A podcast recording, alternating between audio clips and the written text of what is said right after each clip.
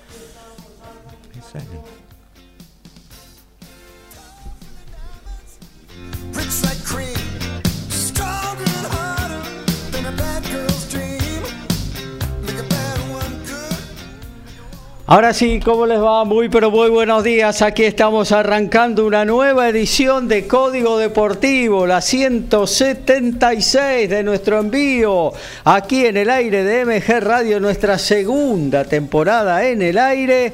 Y bueno, aquí estamos, eh, palpitando ya lo que va a ser eh, el inicio de los octavos de final del Mundial de Fútbol Qatar 2022 con la participación de nuestro seleccionado. Eh.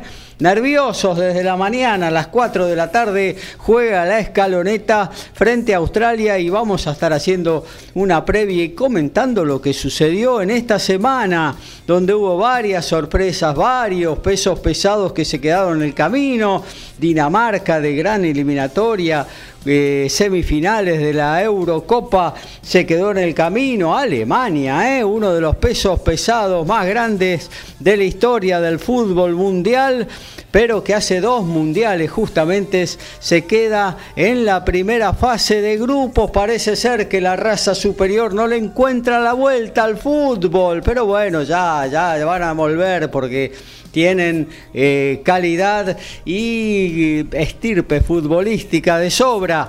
Y bueno, y un montón de cosas más con un Brasil que estuvo a punto de perder la primera ubicación en su grupo, lo que hubiera favorecido a, a nuestro equipo, a la Argentina, y también un montón de cosas, obviamente, eh, en todos los deportes. ¿no? Vamos a empezar algún resumen anual de lo que es eh, el automovilismo, también boxeo con dos muy buenas veladas esta noche, se está terminando de a poquito la, mm, la temporada tenística, también la de rugby.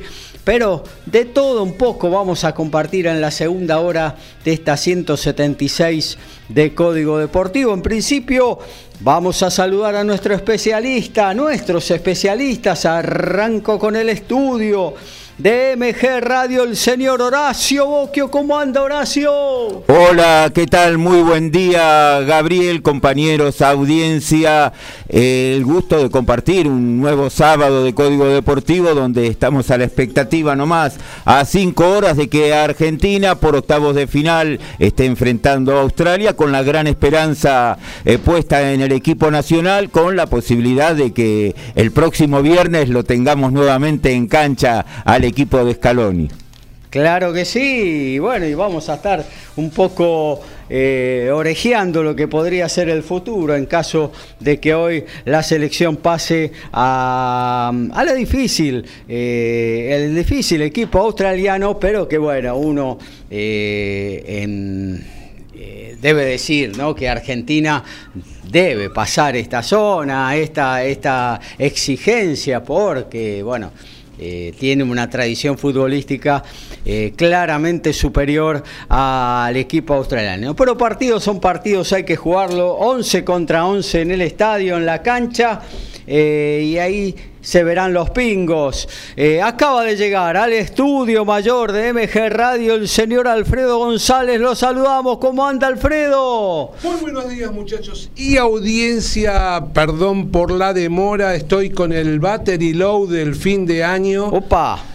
Sí, diciembre no se está liquidando, pero con un poquito de empuje y una recargadita. Llegamos. esto, sí, con esto del mundial, la verdad que uno tiene una energía un poquito mejor que los diciembres de otro año y esperando el partido de hoy con bastante ansiedad para ver si el seleccionado nacional puede pasar una nueva etapa. Claro que sí, y también, bueno, se decíamos, se va terminando la temporada de rugby, eh, por ahí los Pumas 7 están en Dubái eh, iniciando, valga la paradoja, ¿no? La temporada de, de la especialidad, y no sé si algo más para compartir con los oyentes. Tenemos eh, eso que vos decís Sí. el- a nivel internacional, eh, que en el hemisferio norte se están jugando las competencias eh, de forma hace bastante tiempo eh, continua, normales, porque están en, en otra etapa.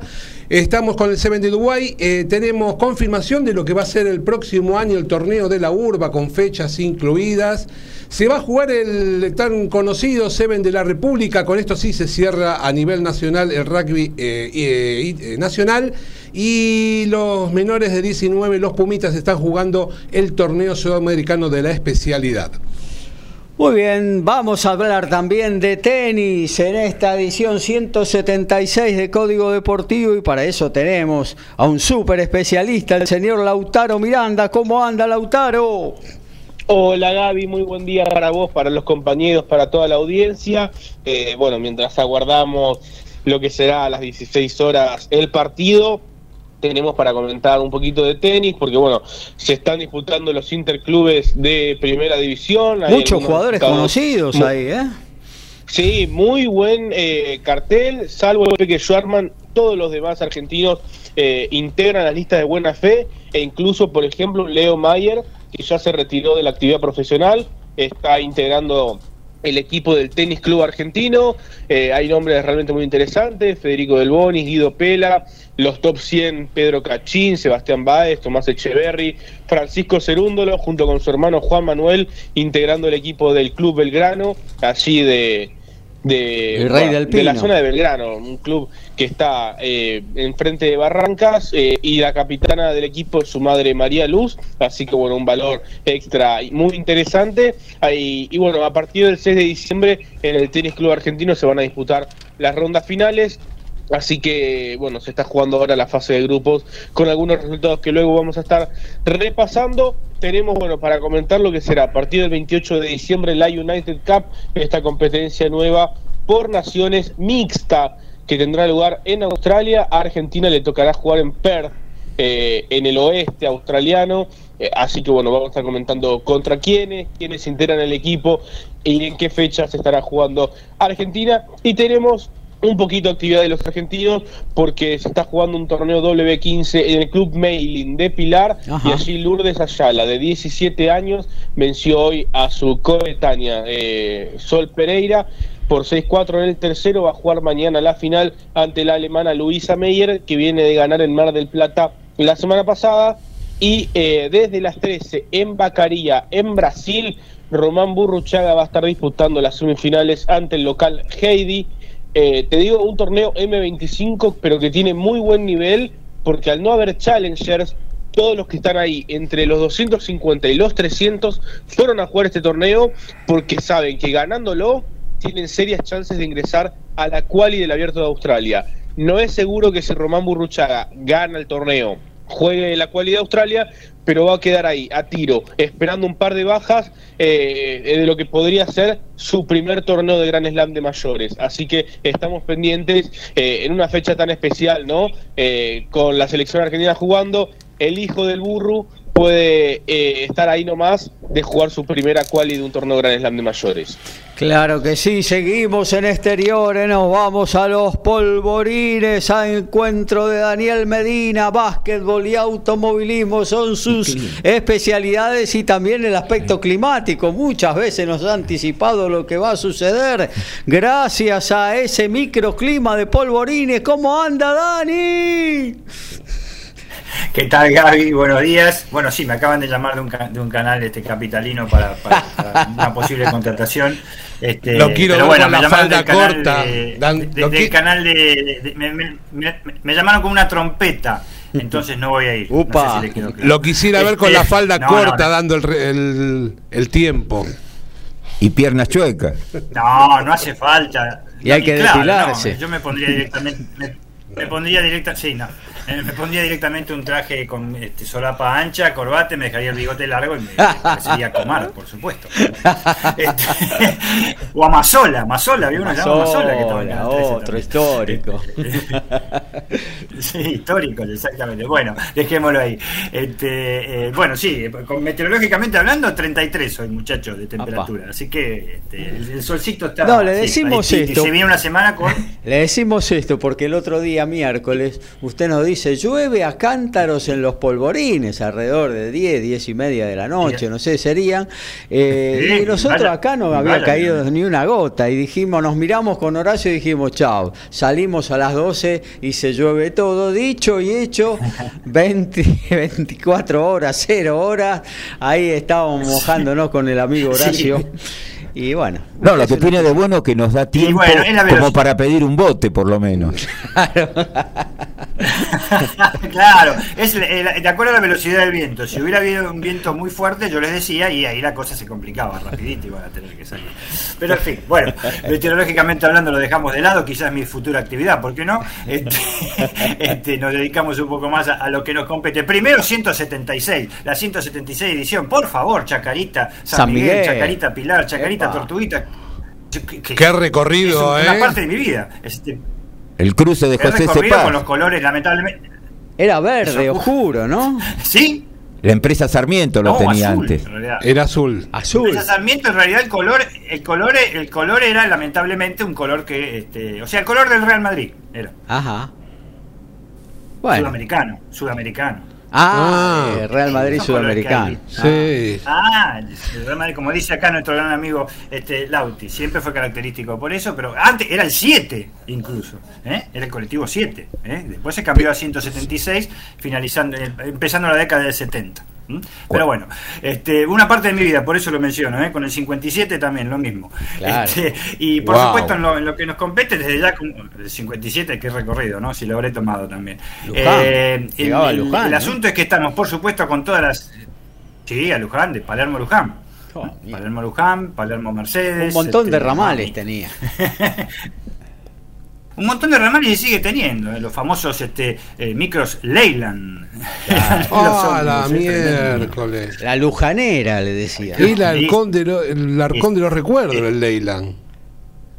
Sí, pero era el mejor, era el mejor ahí. Este, uno entre tomar un 176, un 166 que, que, que, en esa época también estaba, un 170 o un 57 viniendo de San Martín para acá, para, para la, zona de Loma Hermosa, tomaba el 57 porque iba como duque. Lo que sí, salía mucho más caro, eso sí. Sí, pero este, si, te tocaba un Mercedes 321, ahí sí eras Gardel. ¿Cómo? Si te tocaba un Mercedes 321, ahí sí eras Gardel.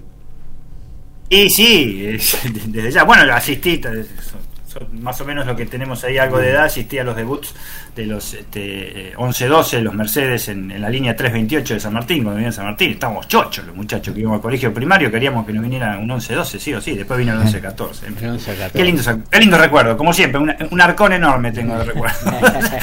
este, eh, desde ya lo que nos compete, primero nos compete lo que nos compete a todos, este, la, ansiedad que tenemos por el partido de las 16 horas, el partido para que Argentina le vaya bien, en este mundial, en este loquísimo mundial, en cualquier momento les pongo al pájaro loco, y yo, ustedes saben que yo lo hago a eso, este, porque realmente se han dado unos resultados este, eh, impensados, victorias, victorias heroicas que no condujeron a nada en algunos casos, ¿eh? porque no, este, hay dos, dos seleccionados que triunfaron con triunfazos históricos y no pasaron a la segunda ronda, pero en fin, es lo bueno de este último, eh, de, ¿cómo es? de siempre los últimos partidos, los últimos segundos. ¿eh? Este, lo que duran, ayer el partido de Uruguay duró como 12 minutos de descuento y Corea había terminado hacía 7 o 8 minutos. Este, Sí. Así que los coreanos estaban rezando, este, este, habían improvisado un pequeño culto y estaban ahí este, quemando incienso para ver si, qué, qué es lo que pasaba.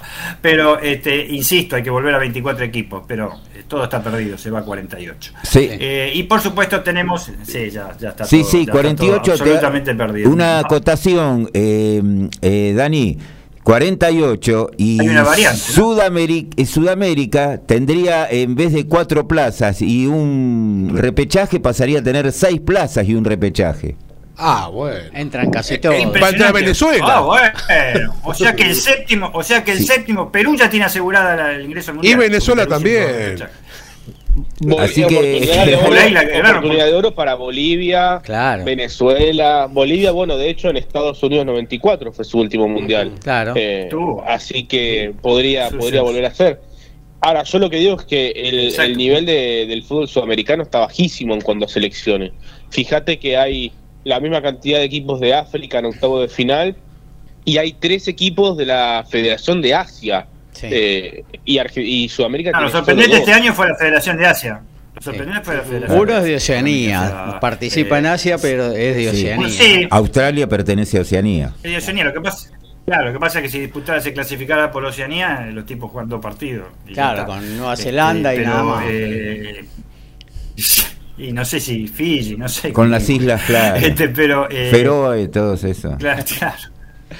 Este, pero eh, el asunto sí que estamos me- medio bajos. Sí, bueno, también No, estamos pero- medio bajos por ahí en, en información con respecto a lo que queda. Vamos a hablar un poco de automovilismo, vamos a hacer un resumen anual, ¿eh? pero este, internacional, este, Gaby y audiencia Dale, ¿eh? y compañeros. ¿eh? Vamos a tocar toda la parte internacional que fue muy variada y con participación de argentinos y con logros argentinos, ¿eh? que es muy importante, muy importante eso, con logros argentinos y lo que vendrá, por supuesto, y lo que está pasando y algunas noticias de último momento en el ámbito local e internacional también. Y por supuesto, básquet, el que sigue andando, el que sigue rodando. La pelota naranja sigue rodando. De la parte de la estrella del norte no voy a mencionar absolutamente nada. No, que se NBA. muera. No voy a hablar. Me, me niego a hablar totalmente de, de la NBA. Es un juego distinto. Dura 48 minutos, el básquet dura 40 minutos. Vamos a empezar por ahí. Este, este, no vamos a hablar para nada, no interesa para nada. La temporada regular de la NBA no le interesa a nadie. Vamos a empezar por eso. La temporada regular. Una cosa, otra cosa son los playoffs. La temporada regular no le interesa a nadie. Sí vamos a hablar de lo apasionante que está un poquito, cuando tengamos tiempo, de la Euroliga, un poquito también de la Liga Nacional de Básquet, que cada vez está siendo más pareja, aunque está de vuelta eh, puntero instituto, pero se viene, por Dios, ojalá Lanús estuviera en primera, Gaby, porque cómo se viene Obras, qué clásico que sería. Este, Obras, eh, Básquet está jugando un montón, está ocupando también los primeros puestos, y también vamos a hablar, aunque les parezca mentira, hoy las cosas que tiene este, eh, este, país con respecto a, a torneos y conveniencia y, la- y a la trompetita. 11.30 en 12 minutos este, tenemos un partido de, de básquet y se transmite por Teis Sport Play. O, sea, se podría ver justo en pleno mundial. Una cosa de loco. Cuando lo- uno lo quiere transmitir, lo quiere ver tranquilo para ver buen básquet de la Liga Nacional como corresponde, no, se lo agarra Basket Pass. En fin, tenemos también bastante para comentar eh, este, de básquetbol también y por supuesto un logro argentino, eh, que fue el sudamericano de las chicas este, sub-15. O sea, bastante importante. Claro, claro que sí. Y en condición de visitantes. Eh, bueno, en condición de visitante, habiéndose sacado a Brasil en semifinales y, a una poderosa Colombia que en juveniles siempre, y femeninos sobre todo, no, eh, mayores o juveniles, Colombia anda muy, pero muy bien. Claro que sí. También vamos a hablar de boxeo y obviamente que el especialista en la materia va a charlar, como todos, eh, en esta primera hora sobre el Mundial Qatar 2022. Nos vamos a Villarrafo a encontrarnos con Ricardo Ricky Beiza. ¿Cómo anda Ricky? Hola Gaby, compañeros, a toda la audiencia, muy buenos días. Eh, la verdad que no-. ¿Cómo? Battery low, ¿qué pasa? Eh, no, estoy medio dormido todavía, sinceramente. Ah, mirá. Que, haga, lo, que lo haga Firulais entonces. La verdad que eh, los días así no, no me, no me levantan el ánimo, me dan ganas de, de estar en un o en, en una pileta o en, en el Caribe o en algún lado disfrutando de un buen, de un buen mar. En el Caribe eh, no hay bondiola. Yo siempre digo que los que disfrutan el verano deben ser ricos, porque si no, no se entiende. No, con una, con una pelo pincho, con una pelo pincho alcanza, Ricky, vamos, vamos, no se me tire abajo. Claro, o una manguera incluso. Con una manguera Una alcanza. manguera bien fría de agua de bombeador. ¡Oh! Me tiran, me tiran agua con una manguera y se van a pensar que encallé en algún lado y que me quieren volver al mar, ¿no? Así que la verdad que es como, como le vengo diciendo, la verdad que no. Encima yo tomo mate, así que no es ni siquiera que me estoy tomando algo fresco, estoy tomando nuestra bebida Caliente. originaria. Pero ahí, ahí- ahí- ahí está muy bien. ¿Quién no toma mate en verano de- saliendo de una pileta? Por favor, saca Sí. bastante la sed. No sé si es un, El viejo una tereré. cosa que se piensa, pero También no. está el tereré. Sí. Claro. no. El tereré en mi caso tiene efectos muy nocivos. Opa. Ah, buah. Buah, Somos dos, somos dos. efectos colaterales. Ahí encallamos, como dicen. Sobre todo en la parte de cola, el lateral lo dejamos para que lo saque Macri. ¿Se acuerda cómo sacó el lateral mamita si tenía que ir al mundial este chico? Pero bueno, Bueno, algo tenemos. Buenas veladas esta noche, tarde noche de boxeo. Ricky. trompada se tira siempre, todo el año, Gaby. Claro. Eso es lo bueno de este deporte. A veces en el Congreso también Eh, se tira una. Sí, sí, trompadas, gestos, tiraron de todo en el, en el Congreso. Pero a lo que vamos es que eh, Dani se quejaba de que el canal de la trompetita Sí. eh, puso ahora a las once y media. Sí. Bueno, yo le quiero decir que Star Plus, eh, la trilogía, una de las de las dos que se van a dar hoy, eh, entre los ingleses Tyson Fury y Derek Chisora, eh, y aparte va a tener eh, un título del mundo como semifondo esta velada. Sí, eh, la pusieron a las 3 de la tarde. Está bien que es el horario de ellos, ¿no? sí. Eh, se, se pelea en Inglaterra, pero a las 3 de la tarde. La Sí, verdad que no lo yo- voy a ver. Yo creo que Gaby, lo voy a, yo creo lo- que- lo voy a grabar y, y si gana Argentina lo veo después y si no gana Argentina lo voy a ver mañana seguramente. sí. Eh, la que sí, la que sí, la trilogía, porque hoy es una, una tarde-noche, como dijiste vos, de trilogía. Ujú. Eh, es la otra, la más esperada entre lo- los americanos, Sí. eh, latinoamericanos, que es entre Román González, Román el Chocolatito González y Juan Francisco de Gallo Estrada. Eh, se, se espera un choque importante, sobre todo sabiendo que hay un, un cetro vacante dando vueltas. Así que vamos, vamos a estar pispeándola también. Esto va a ser transmisión de Dazón, pero Sí. tengo entendido que Sí. Star Plus también la va a dar, ¿eh? Star Plus. Star Plus. Eh, vamos, vamos, eh, tenemos gente que puede averiguar eso. Tenemos gente que puede Ah, averiguarlo. yo- vamos- yo lo vamos estoy averiguando en este preciso instante, Gaby, también. ¿Eh? Lo estamos tratando de, lo estamos tratando de chequear en este preciso instante. Dale. Pero- y además tengo dos, dos noticias. Esta también va a tener eh, un título eh, de semifondo en juego, con presencia también muy importante de boxeadores conocidos. Eh, y tengo dos noticias que para los argentinos son muy buenas. Sí. Va a haber dos argentinos que van a volver a Estados Unidos a principios del año que viene. Uno Bueno, es por título y el otro quiere encaminarse para un título. Perfecto. Ahí todo lo que vamos a tener para compartir la 176 de Código Deportivo sobre margen derecha de la página de la radio www.mgradio.com.ar. Tenés para dejar tu mensaje, tu participación en esta nueva edición de nuestro ciclo, los últimos, ¿eh? las últimas ediciones de este 2022, esta nueva temporada que se va terminando de a poquito. eh, y bueno, también lo podés hacer a través de nuestro WhatsApp. ¿eh? Si querés enviarnos un mensaje, lo podés hacer al 11 70 05 2196. Se viene, no más, la 176 de Código Deportivo. A todo ritmo, info y opinión. Código Deportivo. Código Deportivo.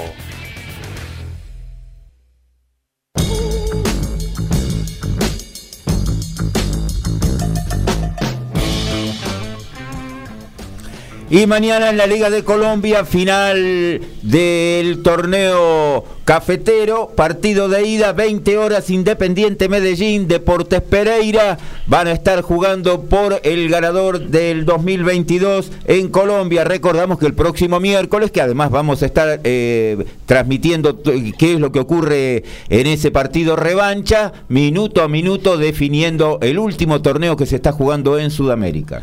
Y el rugby suele tener lesionados y ahora le tocó lamentablemente el turno a Pablo Dimchev, que se la baja en Bordeaux por varios meses. El hooker sufrió la rotura de los ligamentos cruzados en el partido frente a Pau en la décima fecha del top 14. El jugador que tiene 23 años llegó, eh, le llegó esta mala noticia durante esta semana y aunque todavía no hay tiempo estimado para volver, se pierde este año y varios meses del próximo. En automovilismo, turismo carretera 2000 o TCR Sudamérica. Vaya sorpresita juvenil que tuvimos esta semana. La determinación de Jorge Barrio, el jovencísimo piloto de 17 años que se cansó de ganar carreras en TC 2000 y TCR Sudamérica, de enfocar su futuro deportivo, va a ser en el TC Mouras, junto al equipo JP Carrera con Chevrolet. Así cierra la continuidad que él tiene en este momento, nada más ni nada menos que con el Toyota Gazoo Racing por la superposición de fechas. Ya fue comunicado al director deportivo Darío eh, Ramonda y durante la semana se concretó y comunicó con la base de una prueba que eh, la gente de Chevrolet tiene con el Chevrolet que condujo Facundo Agruso en el equipo de Gustavo Lema. Vaya, vaya renuncia a una de las principales categorías y a otra como el TC Moulas que no tiene tanta convocatoria.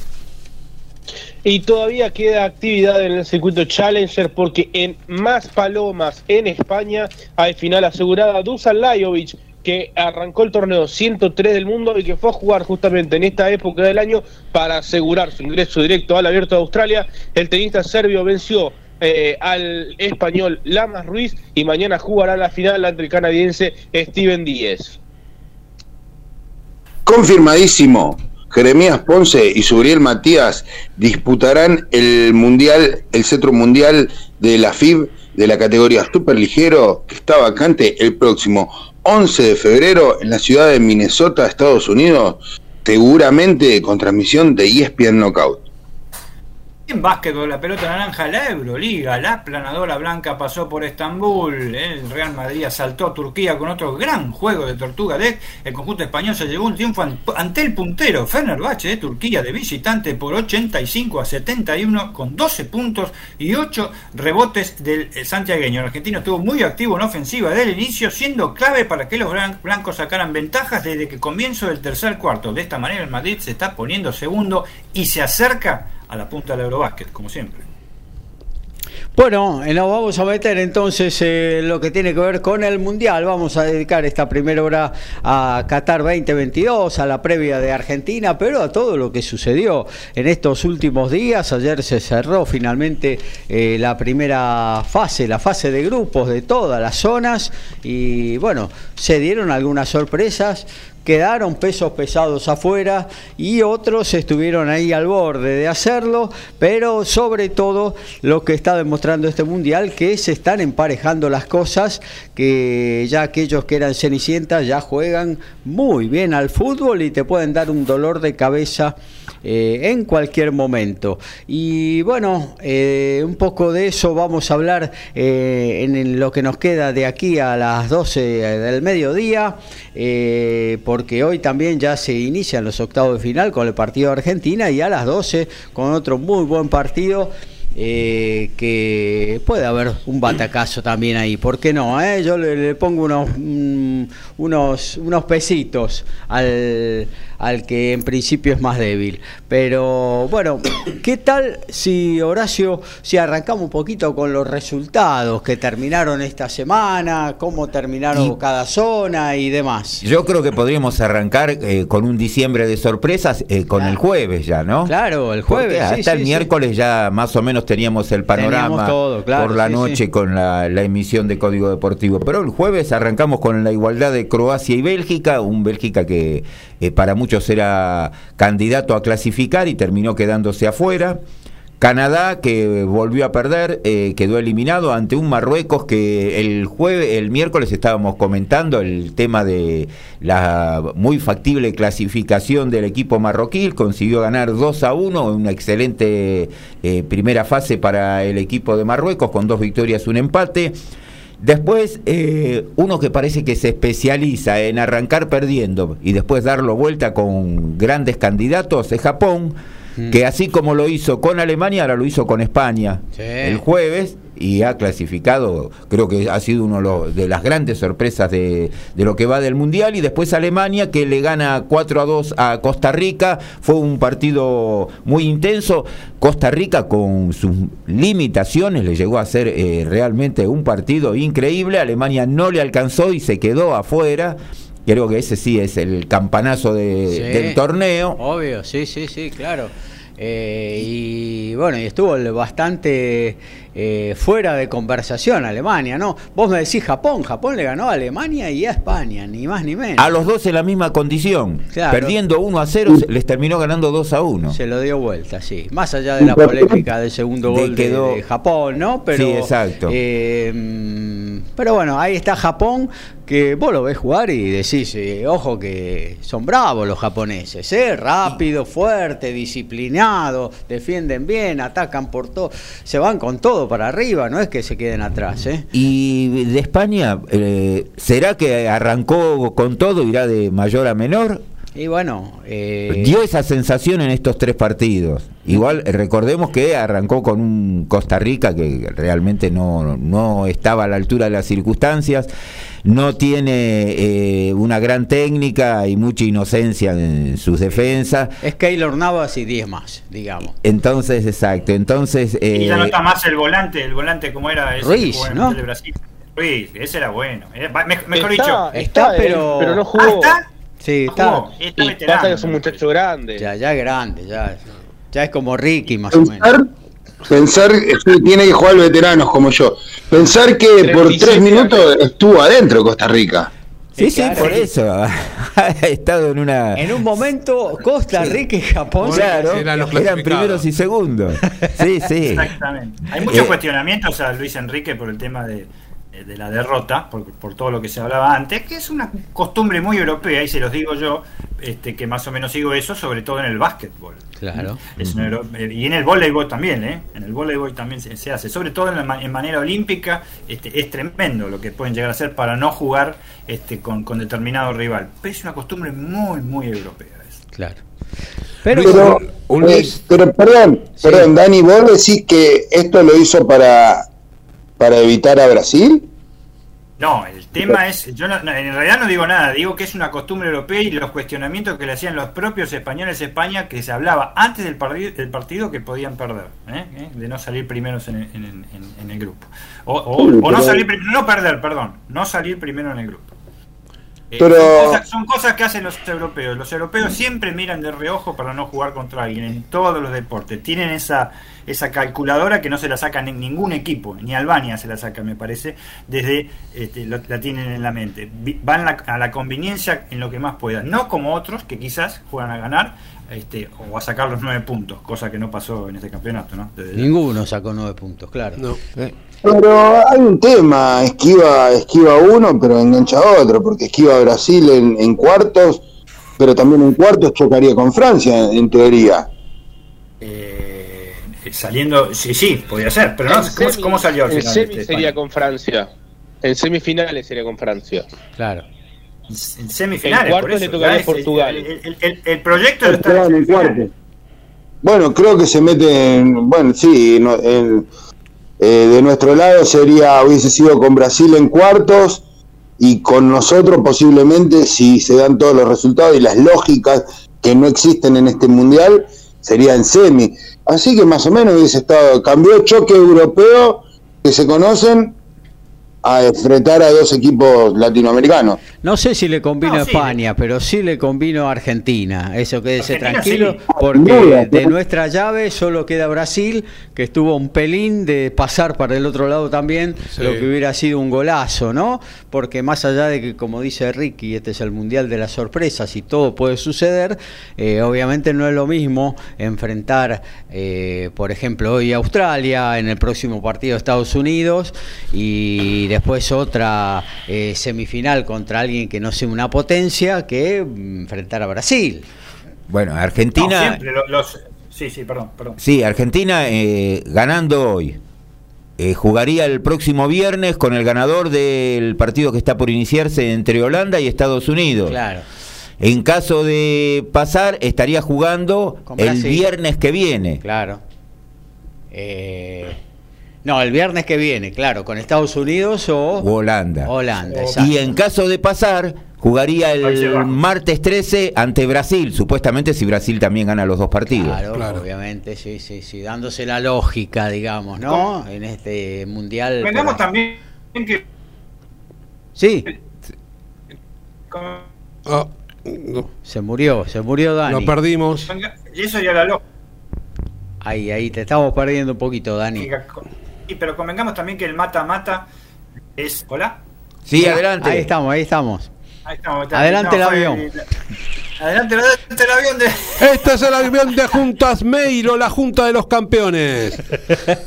Primero, top, atraverso, top, para. 3, 2, 1, top, top, top. Para Satriano ¿Cómo y Gaventín. documento en cada comentario, eh?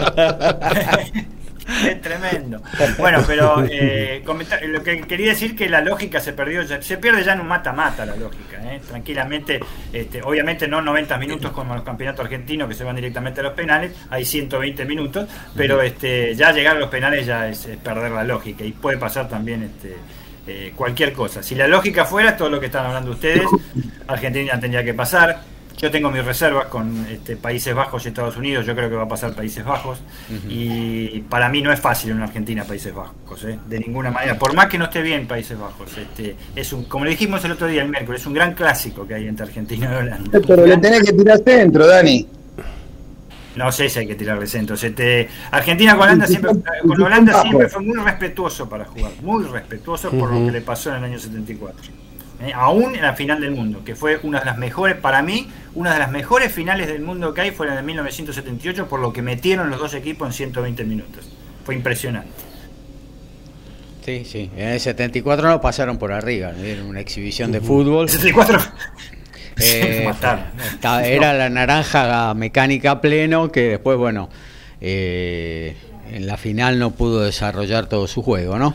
Y Gaby, del otro lado de la llave, Sí. ¿cómo, ¿cómo sería más o menos la, la situación para ir palpitando una supuesta final? No nos queremos No, anticipar, del pero otro ¿cómo? lado están todos los, los pesos pesados, salvo Argentina y Brasil, están todos los así que la verdad que se puede palpitar muy poco. Inglaterra juega con Senegal, Francia con Polonia, uno supone que Francia eh, sería el candidato con lo que mostró Polonia realmente, pero Inglaterra, Senegal tampoco lo va a tener fácil. ¿eh? Senegal anda bastante bien, Marruecos. eh, Con España. Marruecos con España. Eh, Claro, candidato España, pero Marruecos, ojo que está fuerte, que tiene buenos jugadores en equipos Sí, importantes. el- el- y la la hinchada de Marruecos, terrible, Sí. ¿eh? Oh. Hay que bancarse. A la Sí. salida. que uno, uno los ve como que se enfrentan quienes tienen un ya un historial y quienes no lo tienen. Entonces de ahí uno dice el favorito quién puede ser. Mm. Pero Claro. son 90 minutos, entonces, y más con todo lo que ha pasado hasta ahora, Claro. hay que 90 y- y jugarlo. Un mundial, un- un mundial de los goles errados insólitamente. O sea, vamos a ser honestos. Brasil con Camerún tuvo ayer ese muchacho de apellido italiano, ¿cómo es que se llama? El brasileño, eh, el del Arsenal. Eh, Monterini, Mantegrini, no me acuerdo cómo se llama. Se perdió como 11 goles. ese muchacho, una Martinelli. cosa. Martinelli. no. Gabriel Juega una Martinelli. barbaridad, juega una barbaridad.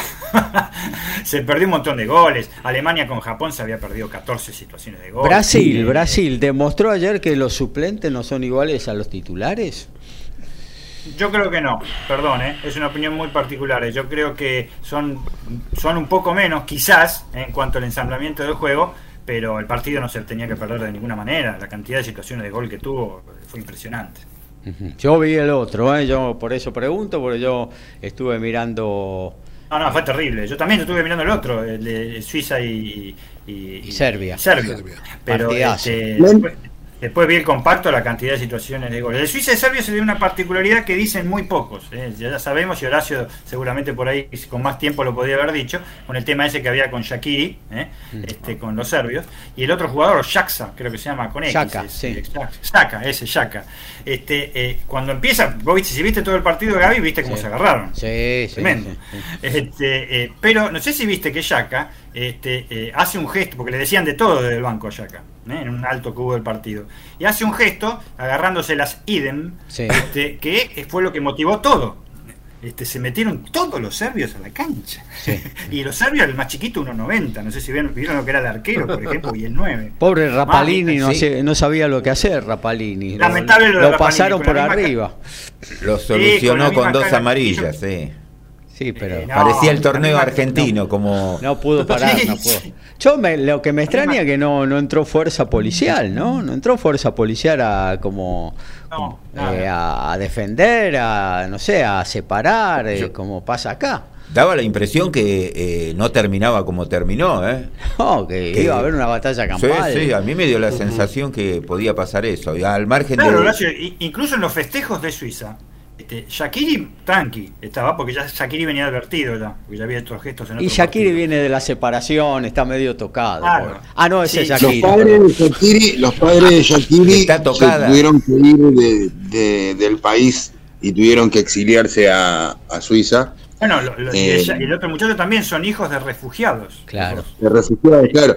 y como decís vos, Dani, eh, yo estaba esperando la desubicación de Shakiri en cuanto haga el gol. Hizo el gol y dije, bueno, acá explota la tercera guerra mundial. y no, el tipo es muy sensato. Le, habían advertido ya, el que, que no se pudo parar, incluso en los festejos de Suiza, lo, querían calmar y no podían, y era el otro, el capitán, Jacques, no sé cómo es que el nombre, este, no lo podían parar, el tipo siguió, se fueron todos y el tipo seguía recaliente. En fin, son cosas que, eh, que tiene el continente este, eh, europeo con el tema de cómo se odian de unos a otros con las razas, ¿no? Desde ya. Claro, tal cual. Eh, bueno, eh, yo quiero tocar un poquito el tema Uruguay también, ¿no? Porque eh, se, ha, se ha focalizado un poquito en el arbitraje, en algún penal que se cobró, que no se cobró, que el VAR interviene, que hay apagón y demás. Yo quiero focalizarlo en el tema futbolístico, porque Uruguay iba ganando 2 a 0 muy bien contra Ghana y daba la sensación de que si Uruguay apretaba el acelerador, eran cuatro o cinco goles con tranquilidad que hacía. Uruguay amarreteó y terminó quedándose afuera. ¿O no? Vos decís que amarreteó como los primeros dos partidos. Y sí, no, se fue para atrás. Parecía un equipo de Alfaro, diría. No, no había convertido ningún gol en los primeros dos partidos y con la obligación en el segundo tiempo, con poco llegó a dos. Así que me parece que hay un poco, no sé, responsabilidad por parte del, entrenador ahí con respecto a la formación. Sí, Pero bueno, este. Recién ahora puso de Arrascaeta y mirá lo que pasó. El miércoles lo habíamos comentado. Lo habíamos dicho. Claro, sí, sí, bastante. Nada más y nada menos que el 10 del campeón de América. O sea, eh, o sea, un extranjero en Brasil que juegue de 10, digamos, ¿no? De salvando la distancia, salvando la distancia, yo lo comparé como que Argentina no ponga Messi algo así, algo así, salvando la distancia, claro. Un jugador que va para adelante, va para adelante mal, no como los demás de Uruguay que no van tanto para adelante. Pero bueno, el equipo sacó esa diferencia y después se quedó, se quedó, dijo, bueno, ya está, ya, con esto ya está.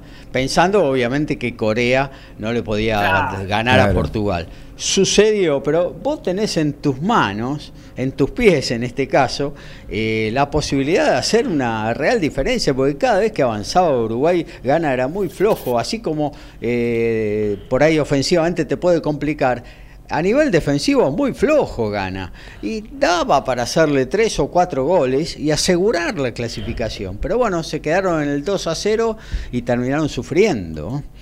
Pero tiene, Gana, Gana, tiene un Ricky en el arco que ataja muy bien. La verdad que el arquero creo que fue la figura del partido, el arquero de Gana sacó, el, el- el filial de Rafa. Zafó- sacó tres, cuatro pelotas casi, casi goles. eh. Claro. Sí, bueno, Sí.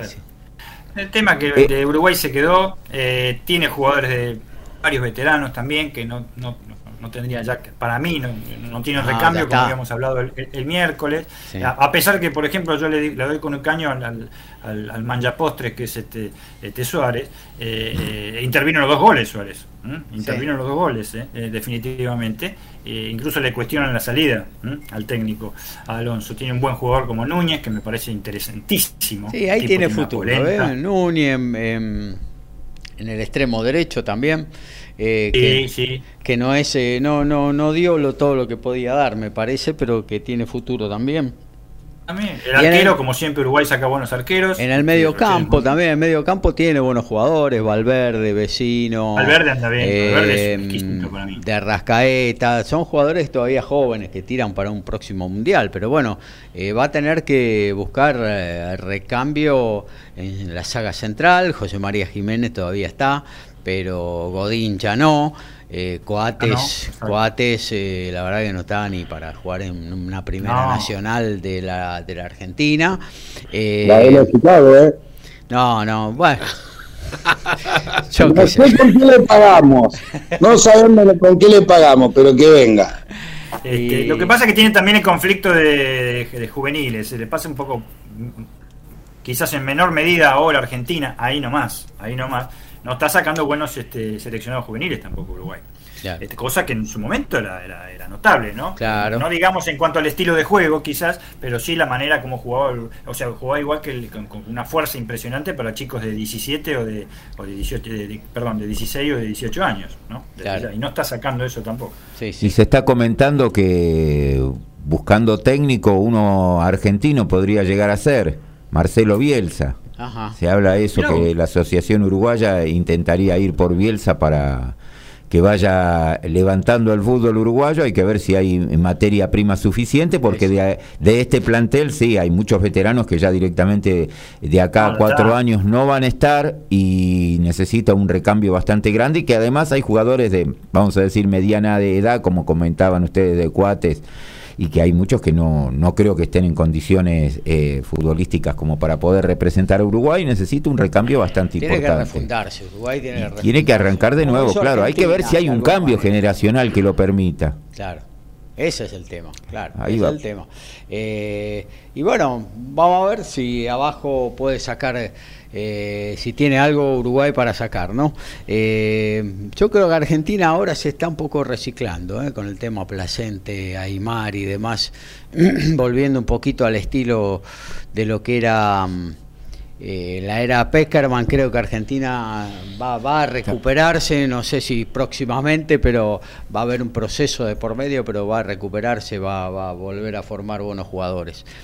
Eh, Igual, Bueno, hablando de esto, Gaby, hablando de Peckerman, eh, recordemos que una de las finales que gana el sub-20 de Peckerman eh, se la gana Uruguay. sí, claro. Sí, en Malasia, a un muy buen equipo uruguayo. Claro, era la generación del ruso Pérez, eh, la generación, eh, ahora se me están yendo algunos nombres, Olivera, pero de Uruguay. Olivera, sí. exactamente. Olivera, eh, es- eh, eh, Salayeta, ¿cómo era? Salayeta, creo que era. se la a yeta. Galleta, Unúa, creo que estaba en el arco, si no me equivoco, si no me equivoco. Sí, sí. Este, tenía un muy buen equipo Uruguay. Una final que todos recuerdan, esa final fue muy dura. El segundo tiempo. íbamos perdiendo, ¿no? ¿Cómo? Íbamos perdiendo Iban 1 a 0. perdiendo. Iban perdiendo cero, gol de García, creo, de tiro libre, golazo. Y el segundo tiempo fue muy duro, se perdió dos o tres goles Uruguay. Este, Argentina no, este, no llegó tanto, pero fue un equipo durísimo el uruguayo. Con un, con un 10 que a mí me encantó de Uruguay de toda la vida, que es Olivera. Olivera, me encantaba sí. cómo jugaba, me encantaba cómo jugaba. Igual, eh, lo que sí tenemos que ver que hacer un recambio así generacional en Argentina es más fácil que en Uruguay porque, bueno, la cantidad de habitantes de un país a otro, el mérito de Uruguay cuando se hablaba más que nada en la década del 50 cuando gana el Mundial y después en la del 60 que también fue protagonista, era que un país con tan pocos eh, habitantes siempre sacaba eh, muchos futbolistas, ahora bueno, son todos eh, de exportación y que estaba siempre en la cumbre de- del fútbol, era un país con muy pocos habitantes, entonces no es tan fácil eh, poder sacar eh, tantos jugadores, por eso creo que a lo mejor ahora le pueda llegar a costar. Argentina en general ha tenido en diferentes momentos, eh, ha sacado cantidad de jugadores y después está en, en qué es lo que tenemos de técnicos, ¿no? Eh, ya sabemos lo que fue el caso Peckerman, lo que era cuando dirigía en Argentino Junior, estando en inferiores y cuando fue a la selección lo demostró y después estuvo en la mayor.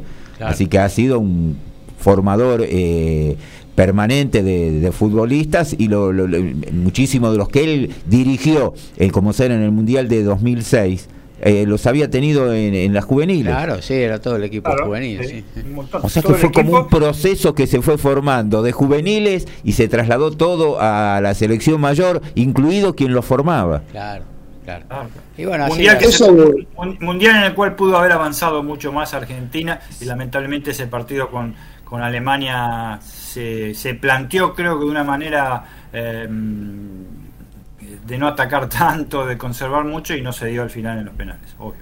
Claro. Ese dato que da Horacio de, de la cantidad de, de habitantes que tiene cada país es, es bastante relativo, ¿no? Porque, por ejemplo, China tiene, no sé cuántos, creo que do- dos mil millones, un mil, mil y pico de millones, Pero no es Y un no país un jugador. Claro.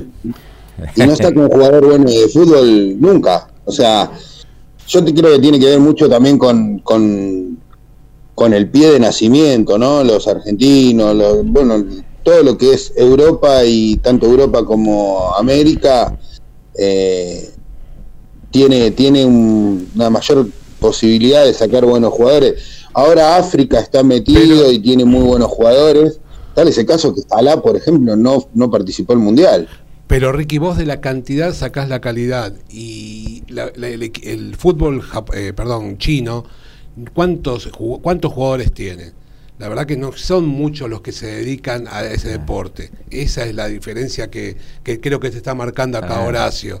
Este, en Argentina vos tenés millones de personas que juegan al fútbol y de ese sacás un Messi.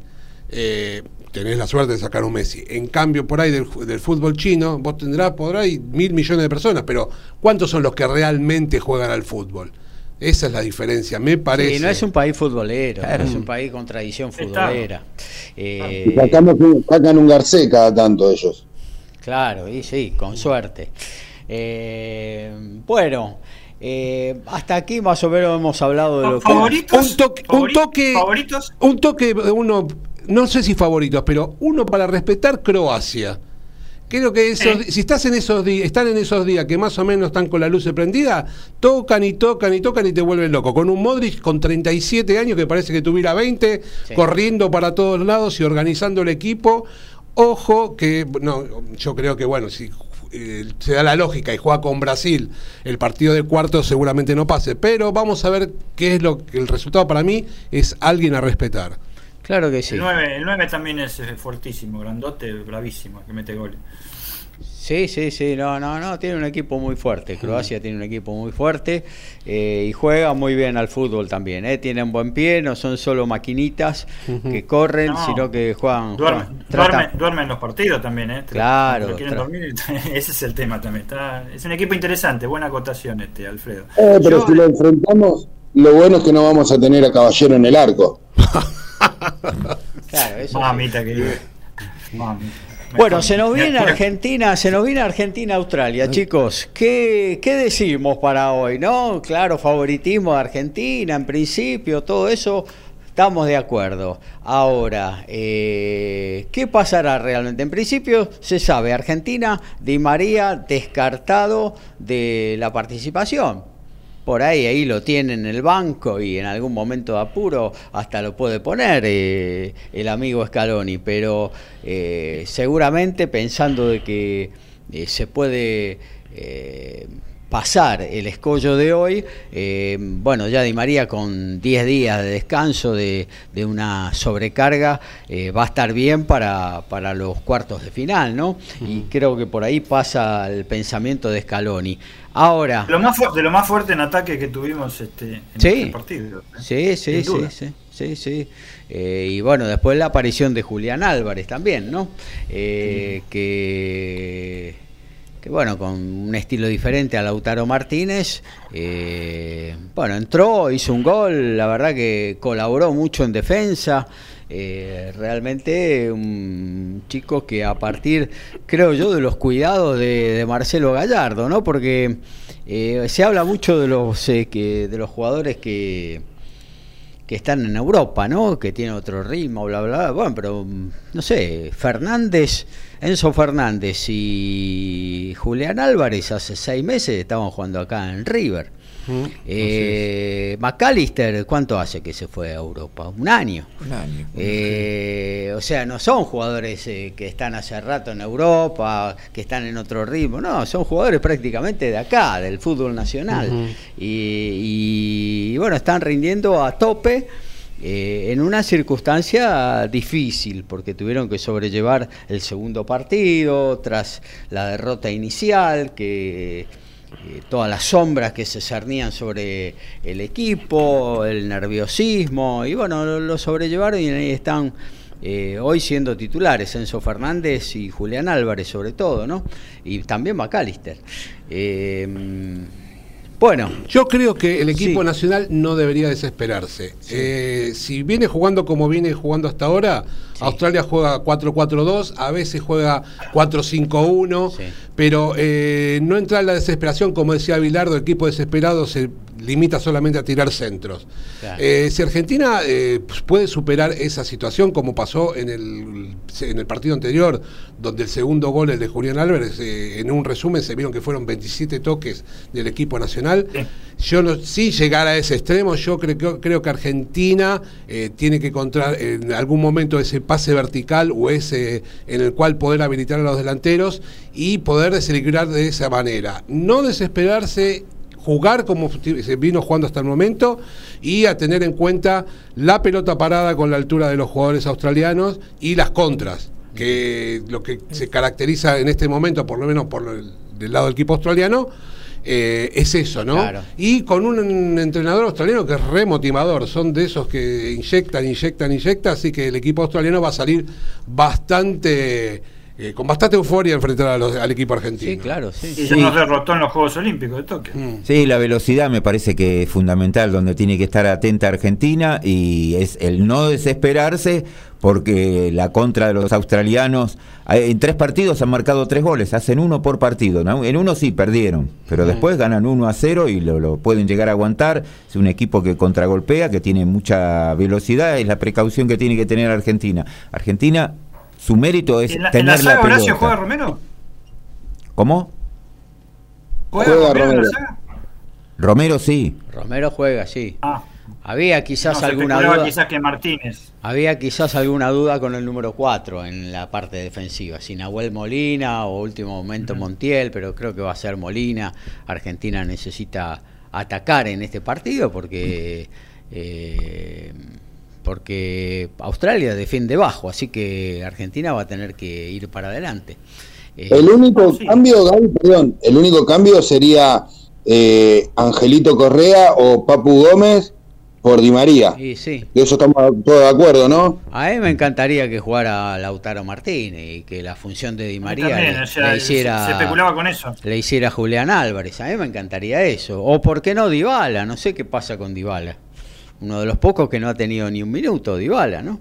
Eh, y que más allá de la última lesión que lo marginó de, de muchos partidos, está bien, llega sin ritmo, pero en, en la Roma es valor fundamental. A ¿eh? mí me gusta más la segunda opción que dio. ¿eh?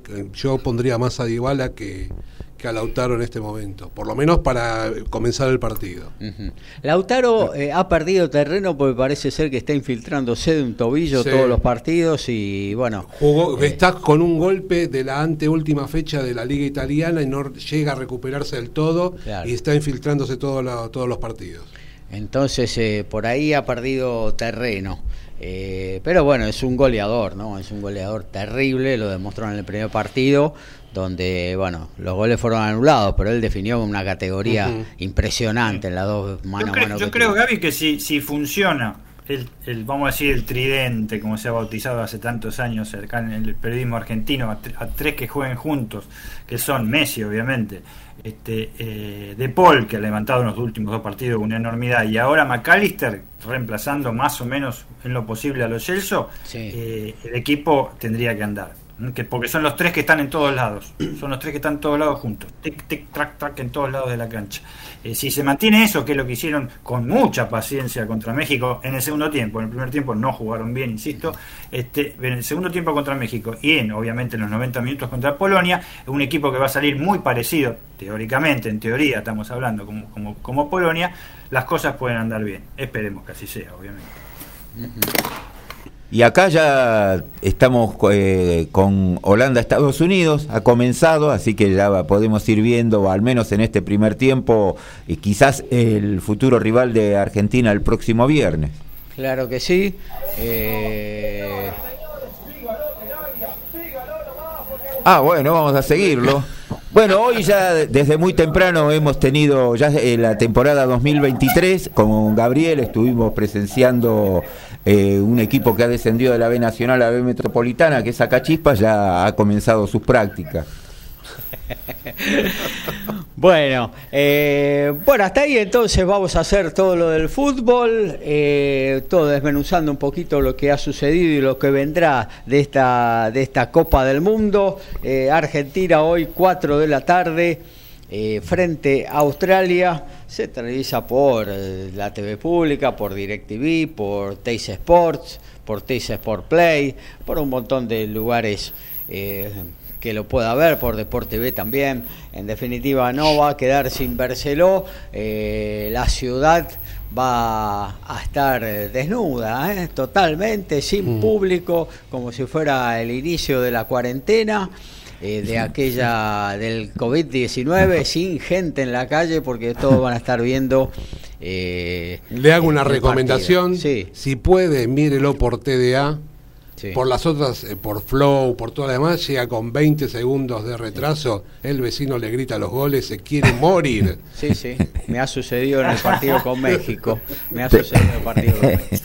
Eh, Eh, Sí, la- Lo que sí, eh, lo que sí nobleza obliga, porque dije una cosa el miércoles, eh, el canal de torneos y conveniencias empezó a dar un poquito más información en los últimos dos partidos. ¿Pero cuándo? Los últimos dos minutos. Los últimos dos Sí, minutos. sí, bueno. Y para ellos es mucho, por la exclusividad, ¿vio? Sí. no, en la TV pública te dicen, hay gol de fulano, hay gol de Mengano. Sí. Eh, si Sí, te, sí. te desinforman, te desinforman. Si vos, entonces, ¿qué tenés que...? Yo pienso que la FIFA, el próximo campeonato del mundo, en estos casos, última fecha, tiene que eh, programar ya en la, en la artística de la placa del resultado, poner el resultado del otro partido que se está jugando simultáneamente. Y punto. Y, y terminamos con esta historia. Y listo. No hay, no hay, no hay vuelta de ¿Y qué, hoja. y, y qué, go- y qué gol se perdió Estados Unidos? Impresionante. Eh, ¿Ya empezamos? sí, sí, Mano a mano. Ya empezamos. ¿Qué? sacó Mano el mano, arquero. no. Sí, sí. No, este No sí.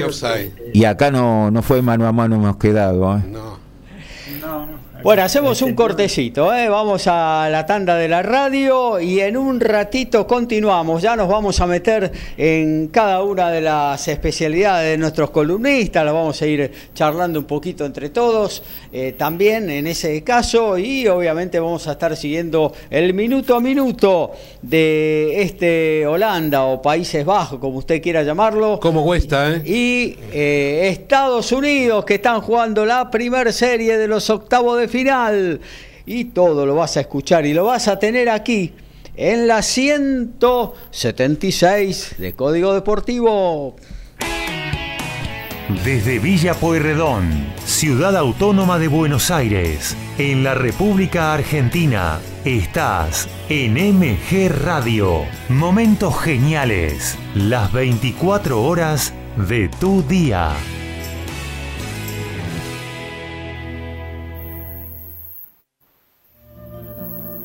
Mabel Rodríguez, clases de canto, interpretación, trabajo corporal y vocal. Comunicate a nmabelr@hotmail.com o al Instagram arroba nmabelr. Animate con Mabel Rodríguez.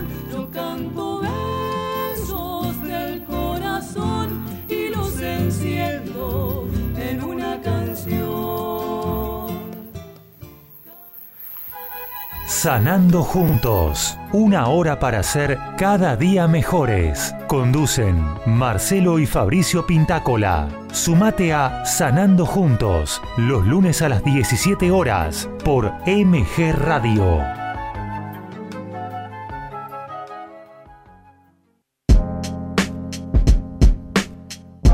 ¿Qué tenés que hacer los martes a las 7 de la tarde? Soy Javier Cherny y te invito a que juntos compartamos, el, juego. Todos los martes a las 19 horas por mgradio.com.ar. Dale, Dale, no podés faltar. Ey, soy parte del juego y ya no me puedo escapar. Metido hasta los huevos, no quiero volver a empezar. Soy un problema buscando soluciones a mi vida. Las fotos de perfil mienten. Entra al Facebook MG Radio 24 y hacete amigo. Somos tal cual nos ves.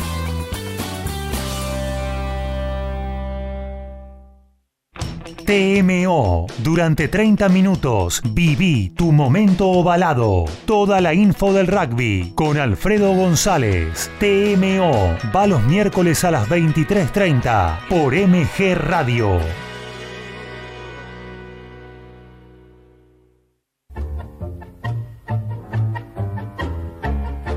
Abrazándote, abrazando tango. Programa de nuestra cultura popular. Idea y conducción, Enrique Madrid. Te espero los jueves a las 20 horas por MG Radio.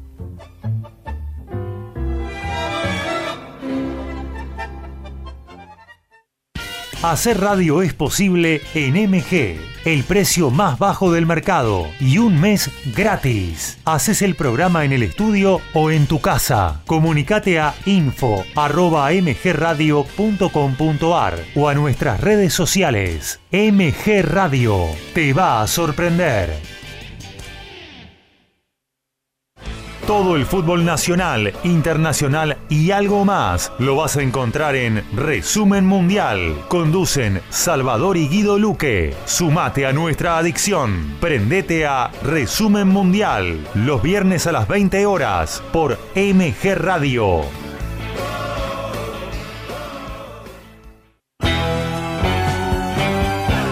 Estás en momentos geniales. Estás en MG Radio.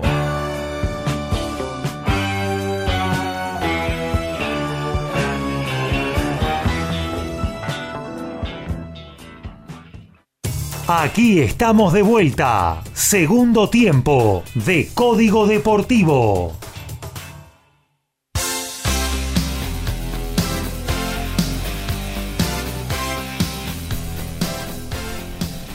Bueno, ya volvimos, ¿eh? vamos a estar recorriendo ahora toda la actualidad deportiva, nos vamos a meter en cada una de las especialidades que siempre acostumbramos a, a darles a nuestros eh, queridos oyentes y bueno, vamos a arrancar. Eh, eh, en principio con el automovilismo, pero antes vamos a hacer la lógica. Vamos a separar y nos vamos a meter en unas noticias rápidas para luego sí desembocar en todo lo que tiene que ver con el automovilismo en esta 176 de Código Deportivo. Básquet, rugby, fútbol, tenis, boxeo, deporte motor y más. Código Deportivo. Y a las 16, como veníamos comentando, Argentina va a recibir a Australia. Mañana va a continuar esta serie desde las 12 con Francia-Polonia, 16 horas Inglaterra-Senegal. Después de jugar sus primeros minutos con la camiseta de los Pumas, Ignacio Ruiz va a tener su primera experiencia en Europa. El formado en Regatas Bellavista va a jugar el London Irish y la va a tener complicada ya que el titular es Agustín Crevi, jugó las últimas ediciones de la Superliga Americana de Rugby para Jaguares 15 y va a compartir plantel con Facundo Gijena, Lucio Cinte y Juan Martín González. Y en automovilismo, la Fórmula 1, otro retiro más, pero de un grosso, grosso. El exitoso Ross Brown, el exitoso Ross Brown, que en los últimos tiempos fue director deportivo de la Fórmula 1, anunció su retiro. Se lo recuerda obviamente en la cúspide del equipo especial de Ferrari, junto a nada más y nada menos que a Jean Todt, Rory Byrne y el mítico Michael Schumacher. Además de Ferrari, logró hacer historia con su equipo Brown GP, haciendo renacer lo que quedaba del bar Honda. Diseñaron un auto increíble para aprovechar una sesión de reglamentos que nadie se había, había avivado. Y así hizo salir campeón a Jenson Button en el año 2009. Cuando se avivaron del reglamento, ya había sacado Button como 80 puntos de ventaja. En Maya, en Portugal, se está disputando un torneo Challenge y allí cayó el mejor portugués del ranking ATP, hablo de Nuno Borges, que perdió ante el austríaco Neukris 7-6 en el tercero. Ahora se está jugando la segunda semifinal entre el francés Fanas y el australiano Bukic. Bukic ganó 6-1 el primero y está perdiendo 1-3 en el segundo. Este domingo ESPN 3 desde las 23 horas nos mostrarán el choque entre los mexicanos Ángel García y Miguel Torres. Esto va a ser a 10 asaltos en la categoría Super Pluma desde el auditorio de Tijuana. Y en básquet, este, el- la Eurocopa, clásico en llamas y un argentino que lo encendió aún más. El Estrella Roja no para de crecer de la llegada de Dusko Ivanovic y esta vez su víctima fue el Virtus Bologna italiano con una gran actuación de Luca Vildosa. Venció por 83 a 74 y Vildosa terminó con 16 puntos, 3 rebotes, 5 asistencias y 3 robos. Es en este momento de los tres bases argentinos el segundo por importancia en su rendimiento en Europa, a tenerlo en cuenta para el 27 de febrero del año que viene.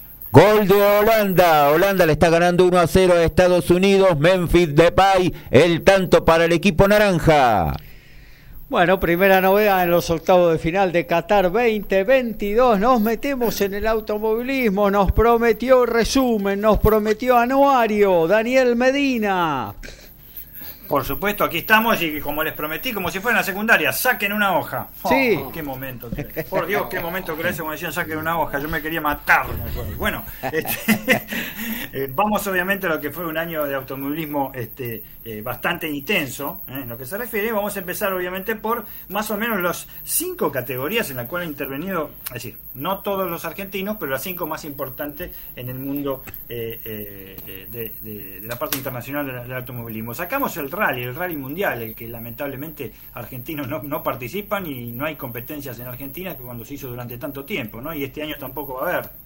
Este, acá no hay COVID que valga, acá el tema, este, a pesar del trabajo que ha hecho eh, el gobierno de la ciudad de Córdoba, el gobierno de la provincia de Córdoba, perdón, este, eh, por más eh, trabajo que haya hecho, el tema de no venir se debe pura y exclusivamente, como digo siempre, siempre en broma, medio en broma, medio no, el tema billetín, porque si lo puede hacer Chile, realmente, saco a México, que México con el tema billetín realmente deslumbra, pero si lo puede hacer Chile, así que mejor lo dejamos ahí, muchachos. El Rally Mundial creo que es algo, una, utopía para Argentina. Sí vamos a ir a la Fórmula 1, por supuesto, que tuvo un campeonazo, ¿eh? que retuvo el título, ¿eh?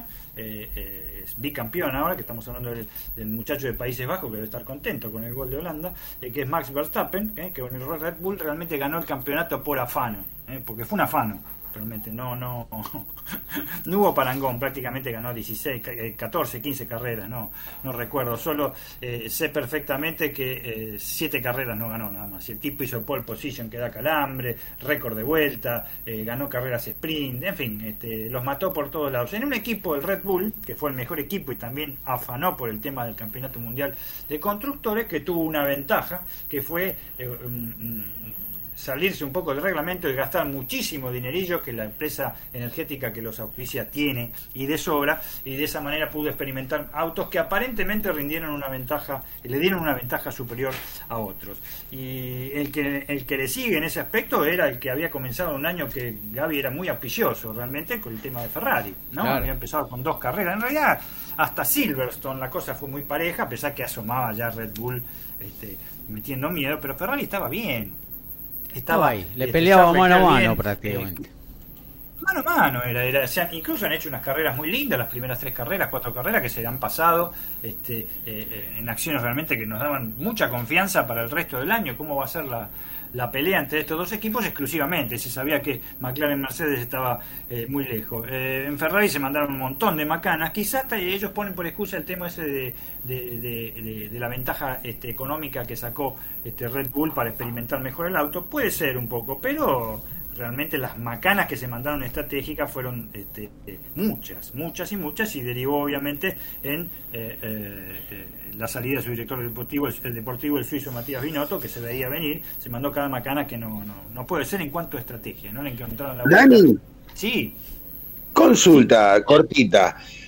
Vos habías contado de que este año eh, McLaren había, había guardado toda la, toda la plata que podía usar el año pasado, no había gastado nada, había corrido con el mismo auto y este año hizo un auto nue- nuevo directamente. Fue, ¿Qué fu- fue? ¿Es así como lo, vos lo contaste? no, eh, no, este, los autos nuevos eran- son todos. Claro. Este, con Sí, este- sí, este se nuevo entiende. Se entiende eso. McLaren de- tenía la- McLaren No el año dinero. pasado. Claro, no, pero fue uno de los que más reclamó, este, porque le, dan menos dinero a McLaren. Fue uno de los que más reclamó con el tema que le hizo Red Bull. McLaren había tenido una muy buena temporada en el gran campeonato del año pasado, en el cual tuvo un triunfo ¿eh? con, eh, Daniel Ricciardo y un segundo puesto hizo un 1-3 hizo, 1-2, no, 1-2 porque Lando Norris salió segundo en Monza, este, eh, pero eh, ahí no habían cambiado el auto y se tiraron todo para, para este año, desde ya, ahorraron, pero eh, no le fue muy bien a McLaren este año, ¿eh? no le fue muy O sea, bien. por eso te- la pregunta es, ¿puede ser un, un año que el año haya sido un fiasco para, para lo que se esperaba? Eh, La pregunta es esa, el, el resumen de todo lo que voy a hablar de la Fórmula 1, que ya estamos este, terminando para pasar a otras categorías, que fue, el año fue un fiasco total. ¿eh? Para mí eh, es el, el- el- el- mm, comparado con las que hacían Hamilton y Bottas, están ahí. Están ahí. Este, eh, hubo, más, hubo más victorias de otro equipo que no sea el ganador. Desde ya que otras partes, los, ma- los, los Mercedes se te ganaban en todas las carreras, ya sea Hamilton o Bottas, y por ahí Verstappen metía una puntita. Pero la categoría este, brindó espectáculos lamentables, ¿eh? realmente, este, muy, muy, muy, muy malos. Las carreras sprint, que fueron tres nada más, el año que viene van a ser seis, no aportaron nada, salvo la última de Brasil, que fue muy emocionante, que fue muy emocionante, y realmente no, no, no, aportó absolutamente nada. Incluso se está hablando, incluso se está hablando para el año que viene, esto sí que sería una novedad como Noti, pero lo vamos a decir ahora en el resumen y con esto más o menos terminamos con un par de cositas más la Fórmula 1, es que eh, eh, se va a poner al que vaya puntero un DRS al revés. O sea, Ross Brown en esto, ¿eh? así que imagínense, este, eh, eh, el que va puntero, por ejemplo Verstappen, que fue en todas las carreras que los afanaba, se le va a poner un DRS al revés para que se le puedan acercar los que vienen atrás. En fin, es algo así como un lastre. o sea, todos los autos van a tener un DRS al revés. Eso es lo que, lo que queremos decir. Es, una cuando vayan punteros.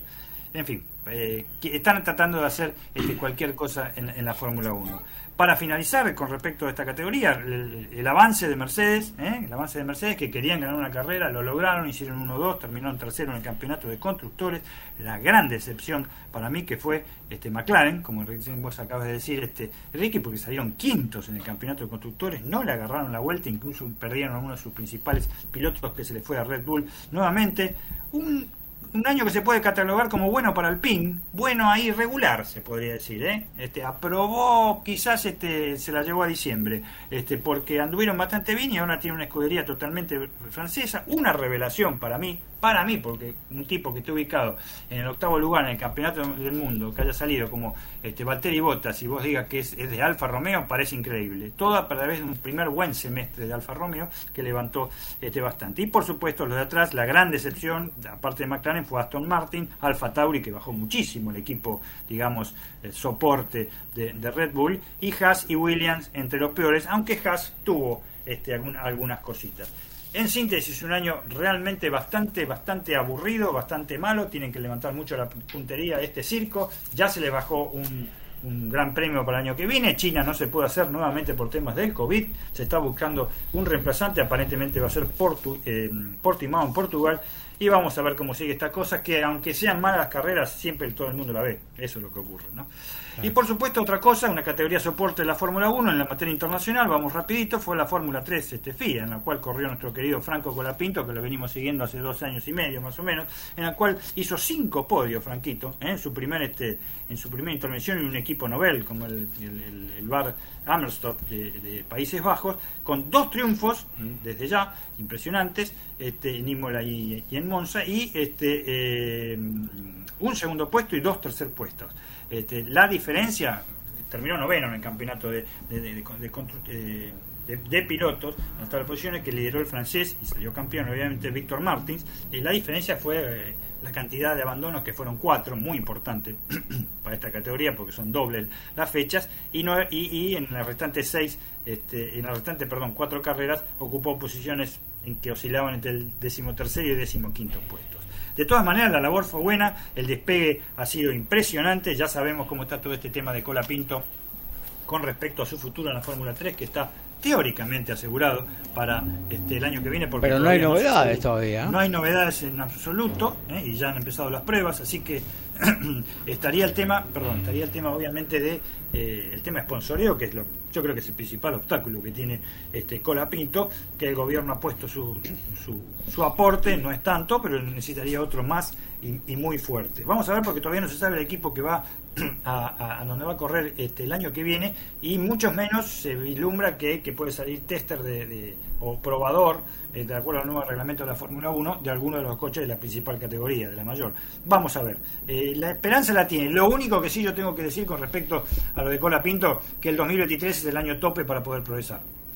Yo creo que si no progresa el año que viene, o sea, no saca un buen rendimiento el año que viene, las cosas en cuanto a poder tratar de llegar a la Fórmula 2 y luego a la Fórmula 1 se van a complicar y mucho. Sí, sí, igual, igual Dani hay que tener en cuenta, por ejemplo, ahora está bien que acá, como decís vos, el billetín cuenta mucho, ¿no? Pero ahora ha accedido al equipo Williams, eh, Bo Sargent, que es un norteamericano, Sí, norteamericano, que salió sí. cuarto en Fórmula 2, así que no se necesita salir campeón para, eh, para ingresar o pegar el salto a la categoría máxima. No, Eh, el apoyo, si no, si el no- apoyo es muy importante. El apoyo es, si no, no estaría en Albon, si, que sigue en la categoría, si no, no estuvo tres años en la Tifi, ¿eh? este, que sacó, creo que uno o dos puntos sacó la Tifi, me parece, en tres años, ni hablar de las macanas que se mandó, y muchísimos corredores más, ¿eh? que están realmente, algunos sí han tenido mérito, pero la- este, un, un porcentaje un poco menor, pero que es muy incisivo, porque incide mucho, porque hacen muchas macanas estos corredores, están simplemente por ser hijos de los dueños, nietos, bisnietos, chosnos, lo que sean de los dueños, o, o los sponsors que tienen son de un nivel impresionante. ¿eh? Son tipos que van y ponen eh, la tarasca y se anticipa a todo. Claro. Así que esperemos que algo de eso pueda suceder. A mí me gustaría siempre la parte deportiva, pero hay otra realidad que es la económica y que es la que priva en este momento, por lo, por lo menos en la categoría mayor del el mundo. Dani, mirá, vamos, sí. vamos a hacer una cosa, ya que estamos en monopostos, la vamos a frenar ahí el, el resumen y Sí. vamos a continuar eh, ya con los coches con techo, porque tenemos TCR sudamericano, TCR europeo con un campeón argentino, eh, el WTCR, que es la categoría madre eh, a nivel internacional. Eh, esas las podemos dejar para, para otro para otro día. ¿Qué te parece? sí, exacto. Exacto. Sobre todo porque intervienen muchos argentinos. Claro que sí, claro que ahí está un poquito eh, el sabor de la cuestión. Así que del automovilismo nos vamos a pasar a la guinda, nos vamos a pasar a la pelota ovalada, nos vamos a los papeles de Alfredo González. Y vamos rápido, así tienen tiempo todos los compañeros. Está jugando el World Rugby 7 Series de Dubai con la noticia que lamentablemente Marcos Moneta, No. el número uno ¿Se de lesionó? Argentina, sí tiene un problema gástrico apenticular, con lo cual no juega contra Australia. no juega contra Australia. no, parece que se vuelve para el país porque es quirúrgico. Me parece que va el cuchillo del muchachito argentino. Así que se presentaron en una zona difícil. Debutaron frente a los All Blacks, que hace un ratito se clasificaron para la final. Eh, victoria 31 a 28 frente- en, un partido donde se veía una buena actitud del equipo argentino, sobre todo eh, en el ataque, de, jugando de igual a igual con una potencia.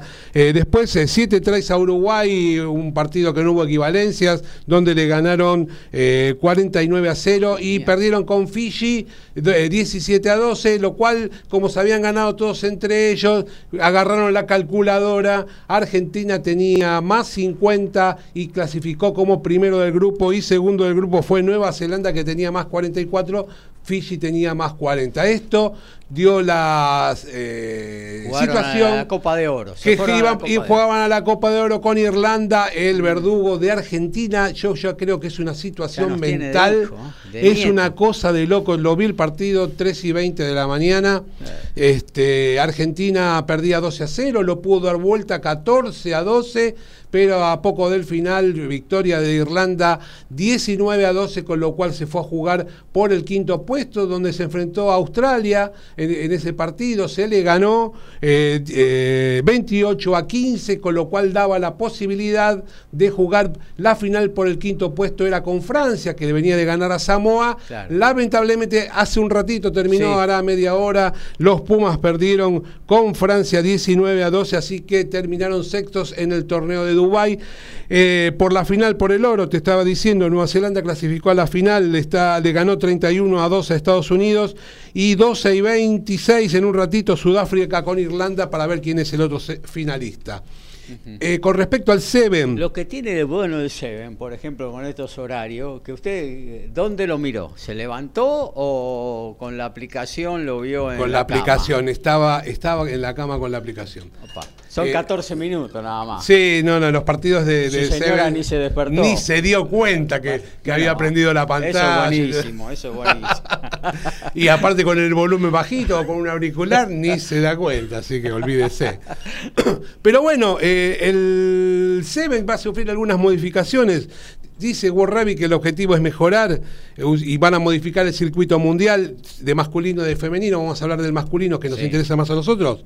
De 16 equipos se reduce a 12, entre comillas, porque en realidad va a haber zona de ascenso y descenso.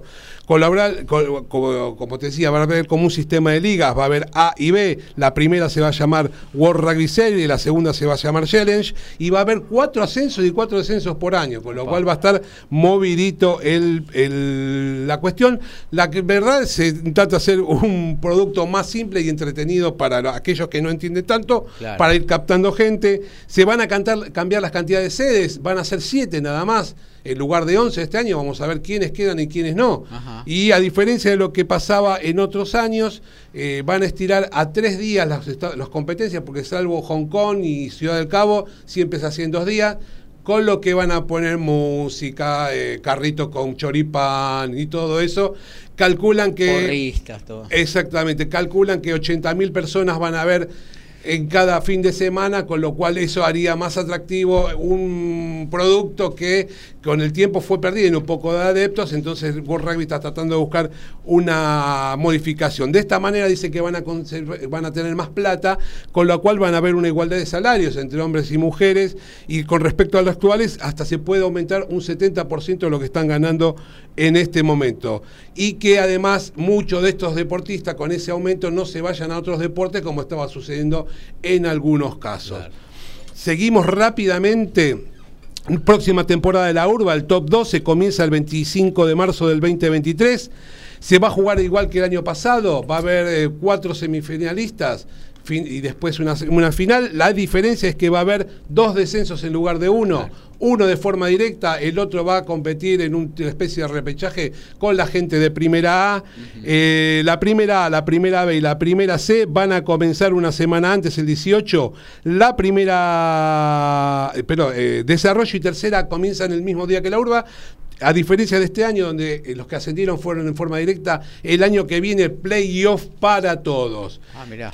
Así que desde todas las categorías van a tener eh, seguramente este, semifinal y final para ver quiénes ascienden. Se juega el Seven de la República desde 1981, un torneo totalmente clásico, donde es muy atractivo y se, esta va a ser la edición número 38 y como desde 1988 se juega en Estudiantes de Paraná, después de un año de rugby, esto sí es lo último que hay, ya no hay más. Hoy y mañana se va a jugar eh, en todos los equipos provinciales, se suma la sede de Paraná Rowing Club. La última edición fue en el 2021, donde Buenos Aires le ganó a Tucumán 26 a 14.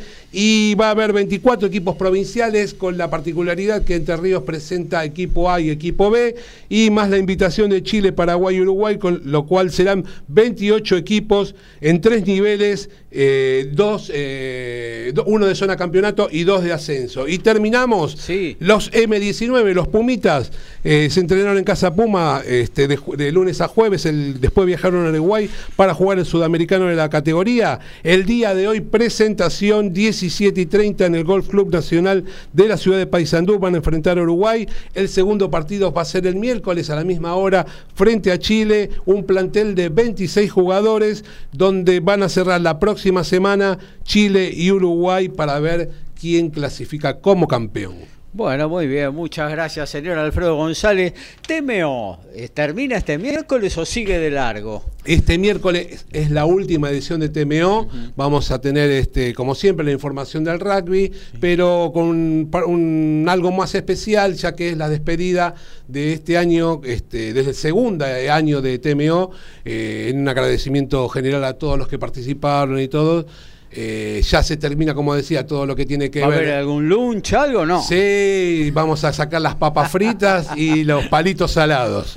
Eh, y se, como te decía, se termina lo que tiene que ver con el, eh, a nivel anual lo del rugby y vamos a dar finalización a este tan lindo programa que tanta satisfacción nos da. Tal cual. Bueno, última edición entonces de TMO, miércoles próximo, como sucedió durante todo el año, 23.30, eh, en la voz, la conducción, la idea de Alfredo González. Bueno, del rugby achicamos la pelota, la hacemos chiquitita y la pintamos de amarillo. Nos vamos a meter con el tenis y Lautaro Miranda. Sí, Gaby, como, como vamos, bueno, saludamos nuevamente a la audiencia que se haya sumado. Quiero comentar que Román Burruchaga, Sí. en este momento, que, que, bueno, hoy va a jugar semifinales en el torneo M25 de Bacaría, queda él y tres brasileros. Este, así que es totalmente visitante, hoy juega desde la una ante Gustavo Heidi, está 265 del ranking, de ganar el torneo estará quedando aproximadamente 250 más menos 240 del mundo entraría a jugar la quali del Abierto de Australia. Así que debería ganar el torneo y esperar ahí algunas bajas, pero bueno, es posible que el hijo del ex campeón mundial, del campeón mundial en realidad, de, de Jorge Omar, este, pueda disputar en Australia su primera quali Grand Slam de mayores, si no deberá esperar seguramente a Roland Garros que con el ranking que tiene uno creería que ya para Roland Garros le debería dar.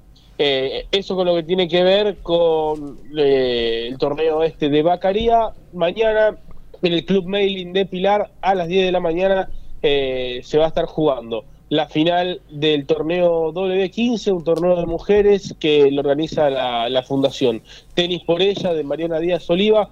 Allí Lourdes Ayala, de 17 años, se estará enfrentando a la alemana Luisa Meyer, 10 de la mañana, en el Club Mailing de Pilar, con entrada libre y gratuita. Lourdes Ayala, de 17 años, buscando su primer título profesional.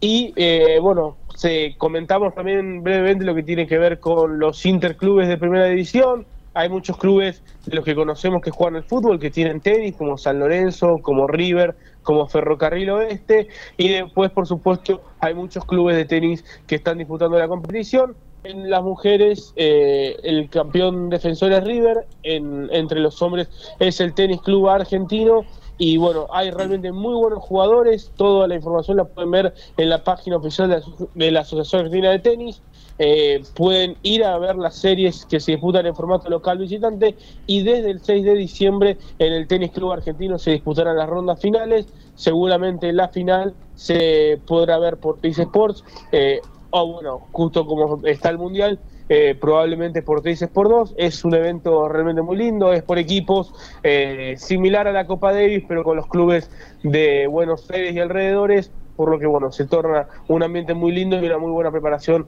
para los jugadores de cara a lo que será el abierto de Australia eh, iniciando en el mes de, enero.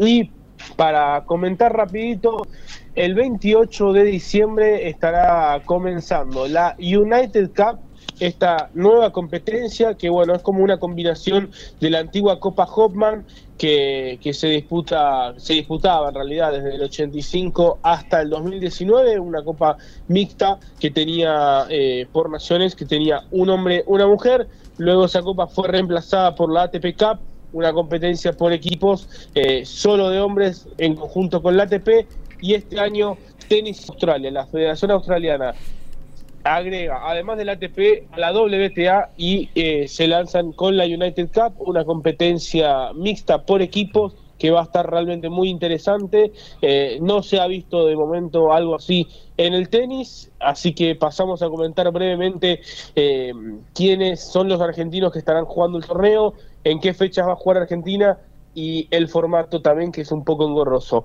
Eh, Nadia Podoroska y Diego Schwarman eh, combinaron su ranking y de esta manera Argentina logró clasificar. Nadia Podoroska usando su ranking protegido de 39, Diego Schwarman como primer argentino y además el segundo jugador de cada país tiene también acceso directo. En este caso, Lourdes Carlet y Francisco Cerúndolo pueden jugar de manera directa y los terceros de cada país tienen la posibilidad o no de hacerlo. En el caso de la WTA, Paula Armachea, la número 3 de Argentina, decidió jugar la competencia. En el caso de los hombres, el tercero era Sebastián Báez, que prefiere eh, jugar un torneo ATP en singles, eh, porque bueno, el tercer lugar en general sabe que no tiene mucha opción para jugar. Y en el caso de los hombres, el tercer nombre sería Federico Coria. Además, se sumará Andrés Molteni como jugador de dobles y bueno, jugará con alguna de las jugadoras, con Pablo Machea posiblemente, si es que no tiene actividad en el singles. Queda definir quién será capitán, puede ser un hombre, puede ser una mujer, eh, o puede directamente ser uno de los jugadores también, ese es un tema a definir, pero lo definen el número uno, eh, tanto hombre como mujer, definen o eligen quién va a ser el capitán. Argentina va a compartir grupo con, eh, con ah, ya te digo, acá lo tengo, va a jugar en Perth. Esto es en el oeste de Australia. Tiene una diferencia horaria un poquito más amigable con nosotros y comparte grupo con Francia y con Croacia. 29 y 30 de diciembre estará jugando ante Francia. 29 eh, de diciembre van a jugar los primeros dos partidos de, singles. Eh, que sería Alice Cornet ante Lourdes Carlet y Diego Schorman ante Arthur Rinderneck. Y el 31 de diciembre y el 1 de enero estará jugando contra Croacia. De ganar los dos encuentros, pasará a semifinales enfrentando al ganador del grupo, e, eh, del grupo A, que también comparten allí en Perth. Luego los hay seis grupos, los ganadores de y tres sedes. Hay tres grupos, hay seis grupos, tres sedes. Cada sede recibe dos grupos. Los que ganen cada grupo se van a enfrentar este, entre sí en la misma sede ahí pasan tres a las semifinales y el perdedor de esa fase de seis que haya tenido mejor rendimiento se suma también a las semifinales. Es un formato un poco raro, estrambótico, eh, pero bueno, cuando se lleve a cabo seguramente eh, será un poco más fácil de sobrellevar. Así que esa va a ser la situación. Hay algunas ausencias. En España, por ejemplo, no está Carlos Alcaraz, sí va a estar Rafael Nadal no va a estar Serbia con Novak Djokovic, tampoco va a jugar Canadá con Félix Ojeda-Yacine, y en Italia, por ejemplo, Yannick Sinner eh, decidió no utilizar su lugar. Pero en general hay muchas figuras, muchos buenos nombres, eh, y yo creo que es un lindo arranque de cara a lo que será el verano australiano, que siempre nos trae este tipo de competencias muy interesantes. Australia es uno de los países más fuertes en el mundo del tenis y tiene tan solo un mes, todo enero eh, al año, luego ya después el tenis viaja para otros lados y siempre eh, se esfuerzan por hacer que el mes de enero tenga grandes novedades en cuanto al tenis, esta competencia nueva seguramente también lo será. Perfecto, y sí, eh, reemplazando un poquito, viniendo a reemplazar a la antigua Copa Hopman, que también se jugaba en la misma ciudad de Australia, ¿no? Claro, sí, la Copa Hopman que se hacía en Perth, se hizo durante muchos años. Bueno, allí, por ejemplo, Guillermo Coria y Gisela Dulco habían hecho pareja, claro, era una competencia muy linda, pero bueno, tenía cierto carácter amistoso que esta competencia actualmente, al ser por puntos y tener un poquito más de dinero en juego, eh, va a ser otra cosa, como que hay un equipo, pero sí, es como que de alguna manera combina la Copa Hopman con la ATT Cup que tuvo lugar en estas últimas tres ediciones. Eh, es como que han logrado combinar un par de cosas y sobre todo han hecho, eh, le han prestado atención a ciertas, no sé si críticas en la palabra, pero sí había cierta fanaticada del tenis que pedía que incluyan a las mujeres eh, en este tipo de competencias porque bueno va, va a permitir ver este, ciertas cosas como por ejemplo que Stefano Tsitsipas va a jugar con María Zachary, que es la número 6 del mundo, o también a Iga Swiatek, la número 1 de la WTA, siendo pareja con Huber Hurkacz, y son cosas que están buenas para, para ver. Me parece que el tenis, cuando es mixto, en los grandes slams, lastimosamente no juegan grandes figuras en el mixto, pero siempre que juegan eh, dos nombres conocidos a la gente le interesa. Me parece que es atractivo la modalidad mixta y, y bueno, creo que esta competencia lo va, lo va a implementar de gran manera. Bueno, muchas gracias a amigo Lautaro Miranda con las novedades del tenis que de a poquito va terminando eh, su temporada y bueno, van apareciendo algunas eh, noticias de lo que va a ser la próxima. Eh, pegadito a Código Deportivo se viene la repetición de Good Times, el muy buen programa de jazz, blues, soul de Carlos Mauro que hace en vivo todos los jueves 21 horas por esta misma señal. Eh, luego a las 2 de la tarde tenemos uno por la tarde, justamente con todo el folclore, eh, horario especial por el partido de Argentina. Eh, habitualmente es los sábados a las 17, ahora va a ser a las 2 de la tarde. Así que quédense en MG Radio que hay muy buena música después de Código Deportivo. Actualizamos lo que pasa en Qatar con la primera llave de los octavos de final del Mundial. 40 del primer tiempo sigue ganando Países Bajos 1 a 0 con el tanto de Memphis Depay a Estados Unidos. Daniel de Villa Teisei, campeón argentina de motociclismo, a respirar una nueva realidad y a aceptarla en un mundo todavía machista. Bienvenida a la noticia. Saludos a Código Deportivo, nos dice tu tocayo, Dani. Así es, este, eh, la noticia es que esta uruguaya, Fefi Devoto, Stephanie Devoto, se llama, eh, se llama en realidad ex jugadora de fútbol en, en, Uruguay, se acaba de eh, adjudicar el campeonato de Superbike argentino de motociclismo la semana pasada, en, este, acá en, Buenos Aires, en Antonio Moscal y, Juan Galvez. La diferencia, que no es un campeonato femenino, es el campeonato de Superbike y ha derrotado a todos los hombres, yo creo que esto es histórico en todo el mundo. Desde ya, de esta uruguaya muy joven que compite desde hace este, bastante tiempo en competencias que son organizadas en Uruguay, Argentina, Brasil y España y ha competido también con singular éxito en la madre patria. Muy bien, muchas gracias Dani, muchas gracias a Daniel de Villa Teisei, siempre presente en cada edición de Código Deportivo. Nos metemos con el boxeo, amigo Ricardito Beisa. Acá estamos, acá estamos. Justo estaba viendo el, partido de Holanda con Países Bajos. Gaby, antes que nada. ¿Cuál entre eh, ¿Qué hacen un titular contra suplente? ¿Están haciendo? Perdón, Estados Unidos contra Países Bajos. Pasa que esto de Países Bajos me cambia todo. Para mí sigue siendo Holanda. Yo lo veo naranja y digo es Holanda. Digamos, no naranja. Sabes que no está tan mal. Gaby no está tan mal porque Holanda es la eh, región septentrional de Países Bajos. Claro. Así que están jugando Holanda, que por ahí pueden estar jugando entre ellos, una especie de, un combinado provincial en rugby que juegue contra el titular. Los sparring, los sparring son. Eh, lo que pasa, Gaby, te soy franco, uy, que casi igual de Estados Unidos. Eh, estaba, eh, te tengo que hacer un mangazo, cortito, te tengo que hacer un mangazo. Mira, sé que hay, hay un boliche, hay un boliche, ¿no? Que promociona en la radio. Sí. Bueno, fíjate si conseguimos algunas entraditas, algo para, para Ricky, algún, algún amigo, alguna amiga que lo quiera acompañar a Ricky. Nada más, te lo digo. Eh, bueno, que no, sea, que no sea viernes a la noche, eso sí, porque si no, después el sábado, ¿cómo hacemos? Es un tema. Tiene que ser sábado a la noche. Pero, Pero bueno. Cángele no se retiró.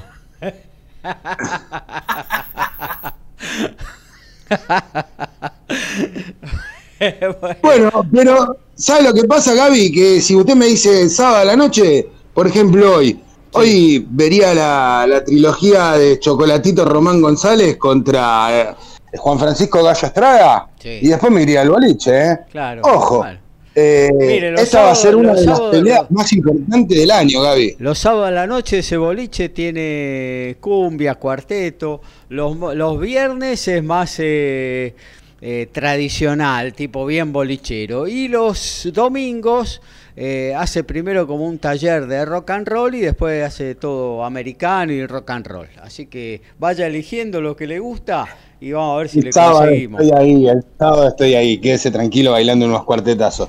Eh, Bueno, hablando de usted, me dijo, hay que ser, le voy a ser franco. Parece que Nicolás Franco ya está en Mataderos, ¿eh?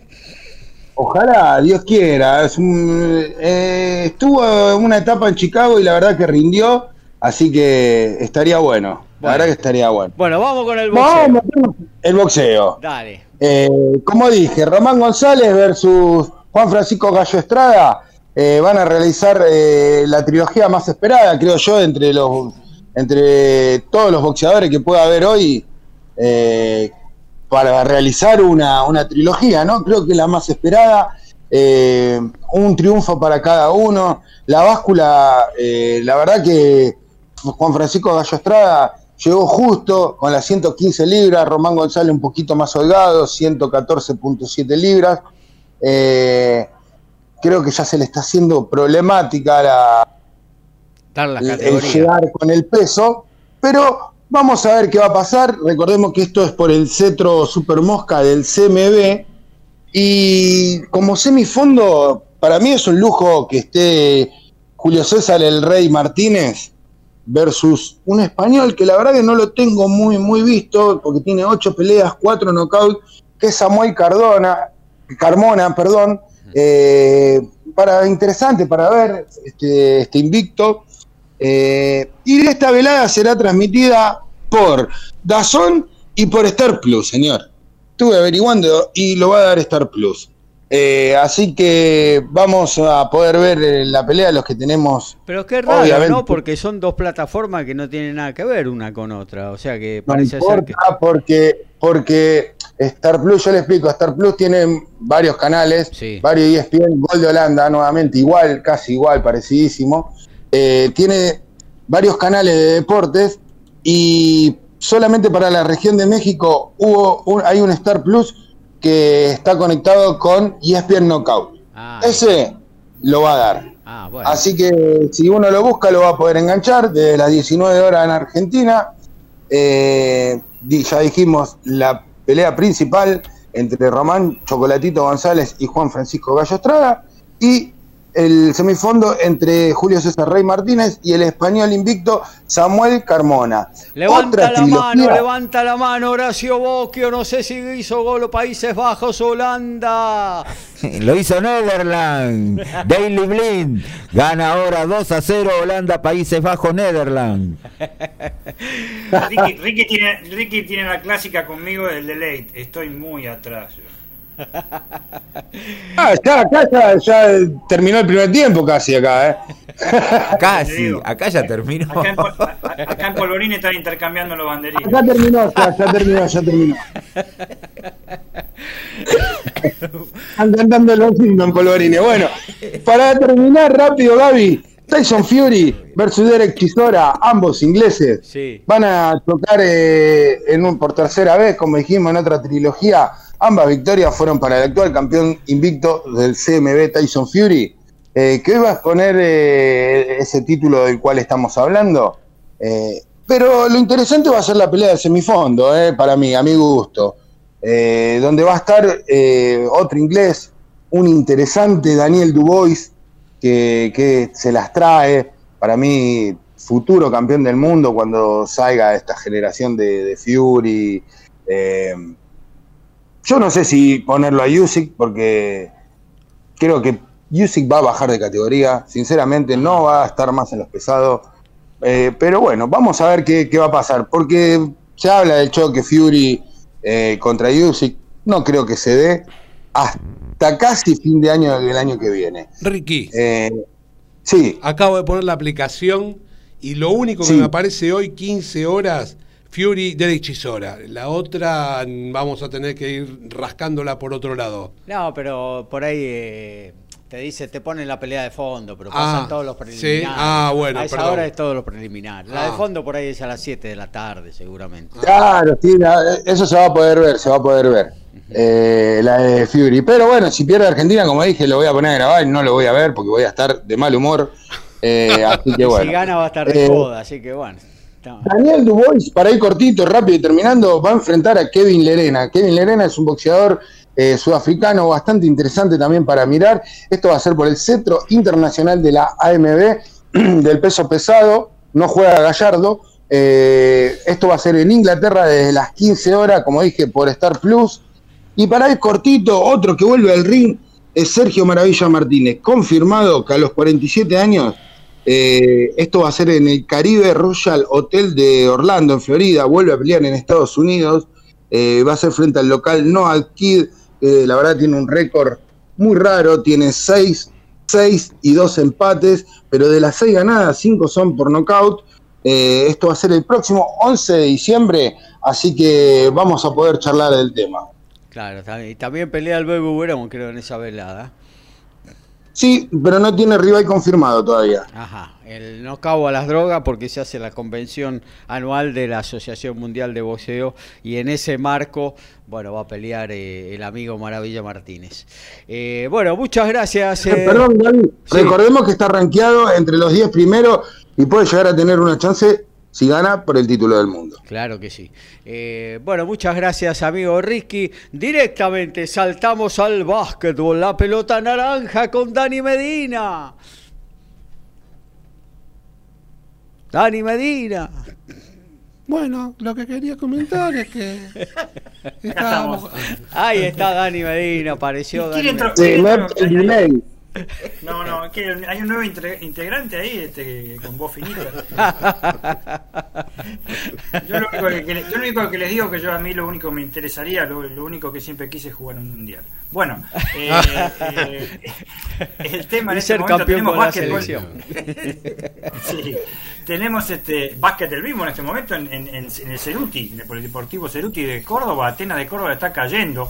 Vaya novedad, ¿no? Por supuesto. Se va a la B. 68-56 contra Olímpico, Olímpico de, de la banda de Santiago del Estero, que está segundo el equipo de eh, Nación Dorada eh, de Gutiérrez, restando 7 minutos y medio para finalizar el cuarto cuarto en un partido que no le ha habido tan mal el equipo de Sebastián González, que está tratando de levantar justamente lo que acaba de decir vos, este Gaby. Atenas está en este momento último ¿eh? en el Mm. campeonato, en la fase regular, con eh, eh, 10 partidos, eh, de 12 partidos jugados, 10 derrotas y una victoria. Lo pasó, aunque parezca mentira, Comunicaciones de Mercedes, que en la semana obtuvo dos victorias, ¿eh? dos victorias resonantes también, que tiene 13 partidos perdidos y dos ganados, y en este momento el que está descendiendo Mejor dicho, este, eh, los que juegan para, para no descender serían Comunicaciones y Atenas, porque tienen que hacer un playoff. Ya, el último no desciende directamente, ¿eh? desciende, uno, desciende uno solo.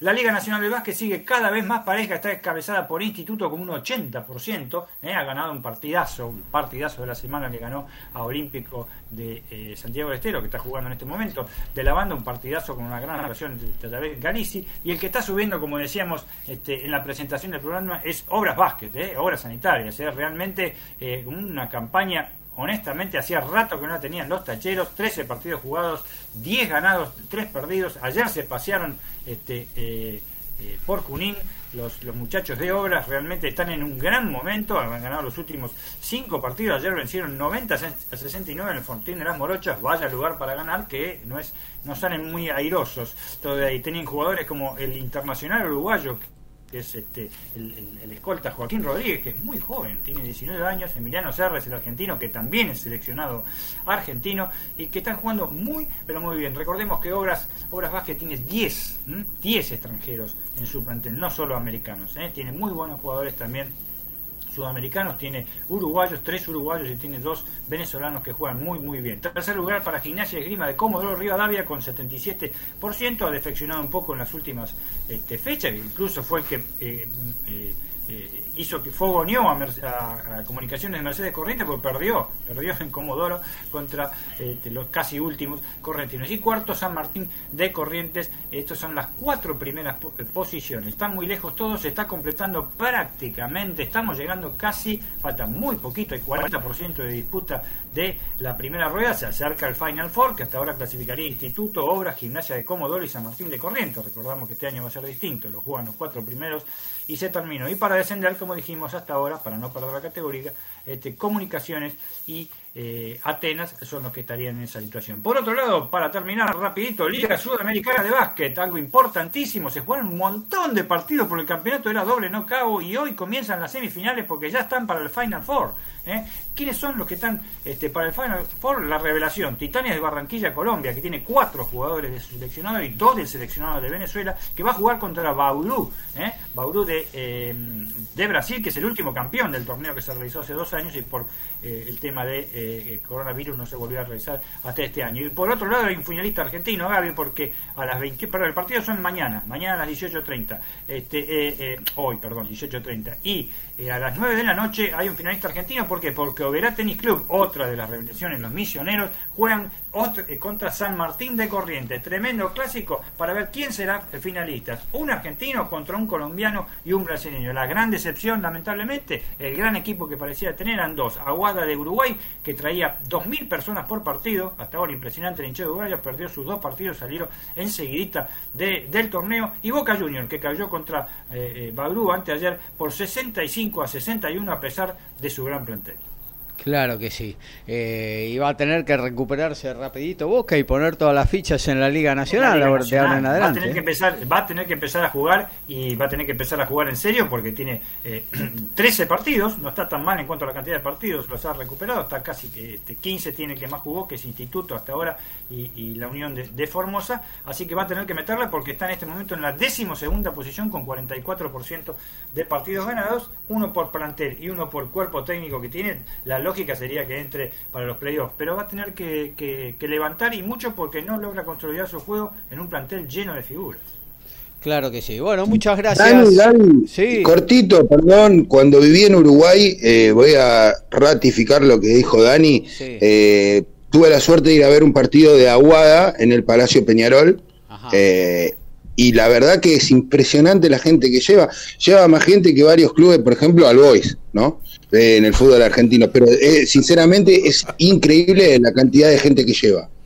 Y mucha mucha más gente quizás que algunos equipos de fútbol uruguayo, que la verdad que son Sí. la cantidad de gente que lleva, ¿no? No, muy triste, la verdad que muy triste. Las canchas son muy chiquitas también. eh, pero bueno, se divide todo en tres equipos, cuatro, póngale, eh, pero en realidad son tres, que son Nacional, Peñ- Peñarol, Nacional y Cerro. Ya se viene Good tengan en cuenta simplemente, tengan en cuenta simplemente que Aguada trajo 2.000 personas en dos, en dos jornadas. ¿eh? Y que, por ejemplo, en ese plantel, Gaby, está Eloy Vargas, el dominicano. Ah, mira vos. Tienen, tienen una moneda los Es Yoruba. el mejor equipo, es el mejor equipo de, de- de Uruguay, este, superando a Bohemios, que es uno que tiene también bastante hinchada, y a Peñarol, que está, ha surgido un poco en los últimos años. Ya se viene Good Time, ya se viene uno por la tarde, buena música de jazz y de folclore en la tarde y luego, antes del partido de Argentina aquí en MG Radio, pero ahora en Código Deportivo, tome lápiz y papel. Eh, se viene la agenda, todo lo que puede ver sábado y domingo a nivel deportivo en la 176 de Código Deportivo. Todos los deportes. En un solo programa. Código Deportivo.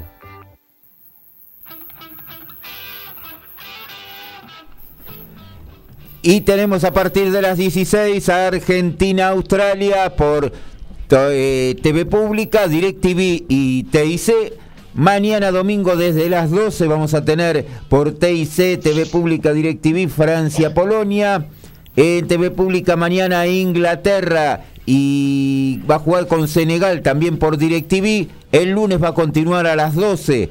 TIC y DirecTV con Japón y Croacia. El lunes a las 16, TIC y DirecTV con Brasil, Corea del Sur. Y el martes, cerrando los octavos de final a las 12, la TV Pública y DirecTV con Marruecos, España. Y también la TV Pública el mismo martes va a cerrar a las 16 con Portugal y Suiza. En un ratito a las 14.30 por ESPN Extra podés ver Gloucester Northampton de la Premiership siguiendo con el mismo torneo, pero a las 17 Bristol y Leicester por Star Más. Por el torneo francés a las 17.05 Stade francés y La Rochelle también por Star Más. En el día de mañana por el top 14 tenés Toulon y Racing 92 a las 17.05 también por Star Más. Y por supuesto tenemos agenda, pero nada más que en básquetbol, porque el automovilismo han cerrado los talleres desde ya. Y en básquetbol, ¿qué tenemos? Hoy sábado 3 de diciembre, Liga ACB Endesa Española Obradoiro versus Barcelona a las 16.45 horas por Fox Sports. Si, si lo mira alguien, realmente es un milagro. Mañana, domingo 4 de diciembre, Liga Nacional de Básquet San Lorenzo de Almagro contra Obras. Partidazo a las 20 horas por DirecTV. Y Liga ACB Endesa Española Real Madrid Valencia, otro gran partido a las 14 horas por Fox Sports. Bueno, hoy sábado de, de las 15 horas, ESPN 2 y Star Más eh, van a dar la pelea de Tyson Fury versus Derek Chisora. Esto va a ser por el título pesado CMB. Y además va a estar el semifondo de Daniel Dubois versus Kevin Lerena, que esto va a ser también por el título pesado regular de la AMB. 22 horas por Dazón Román Chocolatito González versus Juan Francisco de Gallo Estrada por el título Super Mosca CMB y además el semifondo de Julio César El Rey Martínez versus el invicto español Samuel Carmona por el título Mosca de la CMB. Y domingo, ESPN 3 y Estar Más desde las 23 horas nos presenta un choque de mexicanos entre Ángel Alemán, eh, Ángel, perdón, el Alemán García y Miguel Torres. Esto va a ser a 10 asaltos en la categoría Superpluma. Almuerzo con la patrona, o llega la bondiolita, reunión familiar o un sanguchito y a seguir. Tiempo de almuerzo, momento de despedida en Código Deportivo.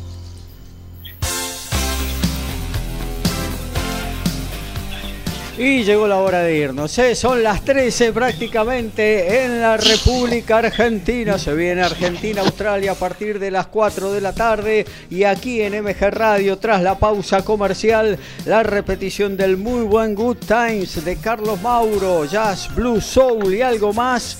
Eh, y luego pegadito uno por la tarde con lo mejor del folclore nacional y luego sí, todos a sentarnos delante del televisor para palpitar ese Argentina-Australia que nos tiene tan nerviosos desde hace unos días.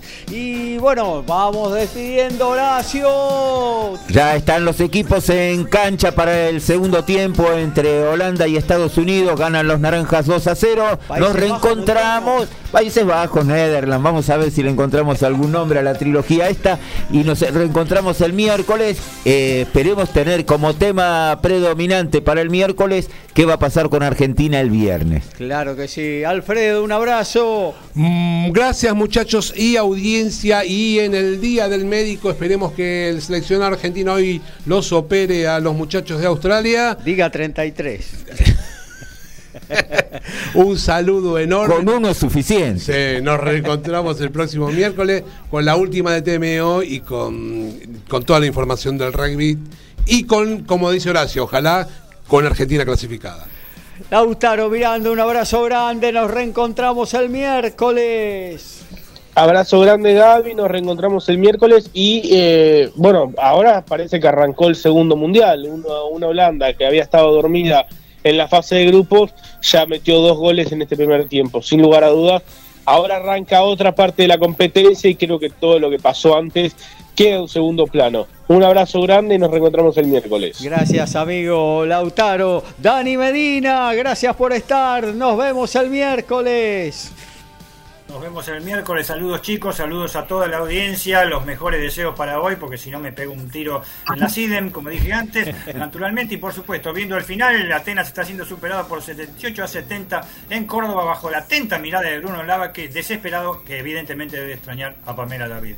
Claro que sí, Ricky Beis, abrazo, nos vemos o nos escuchamos el miércoles. Bueno, Gaby, un saludo a vos, a toda la audiencia, a los compañeros, como siempre, vamos a Argentina hoy y acuérdese del pedido que le hice. ¿eh? Como no, va a ser tenido en cuenta, se generarán todos los contactos necesarios para que usted la pase muy bien, amigo Ricky Beisa. Eh, bueno, nos reencontramos, queridos oyentes, el próximo miércoles, 22 horas, con una nueva edición de Código Deportivo. Quédese en MG Radio, que viene muy buena música y que tenga un buen fin de semana. Chao.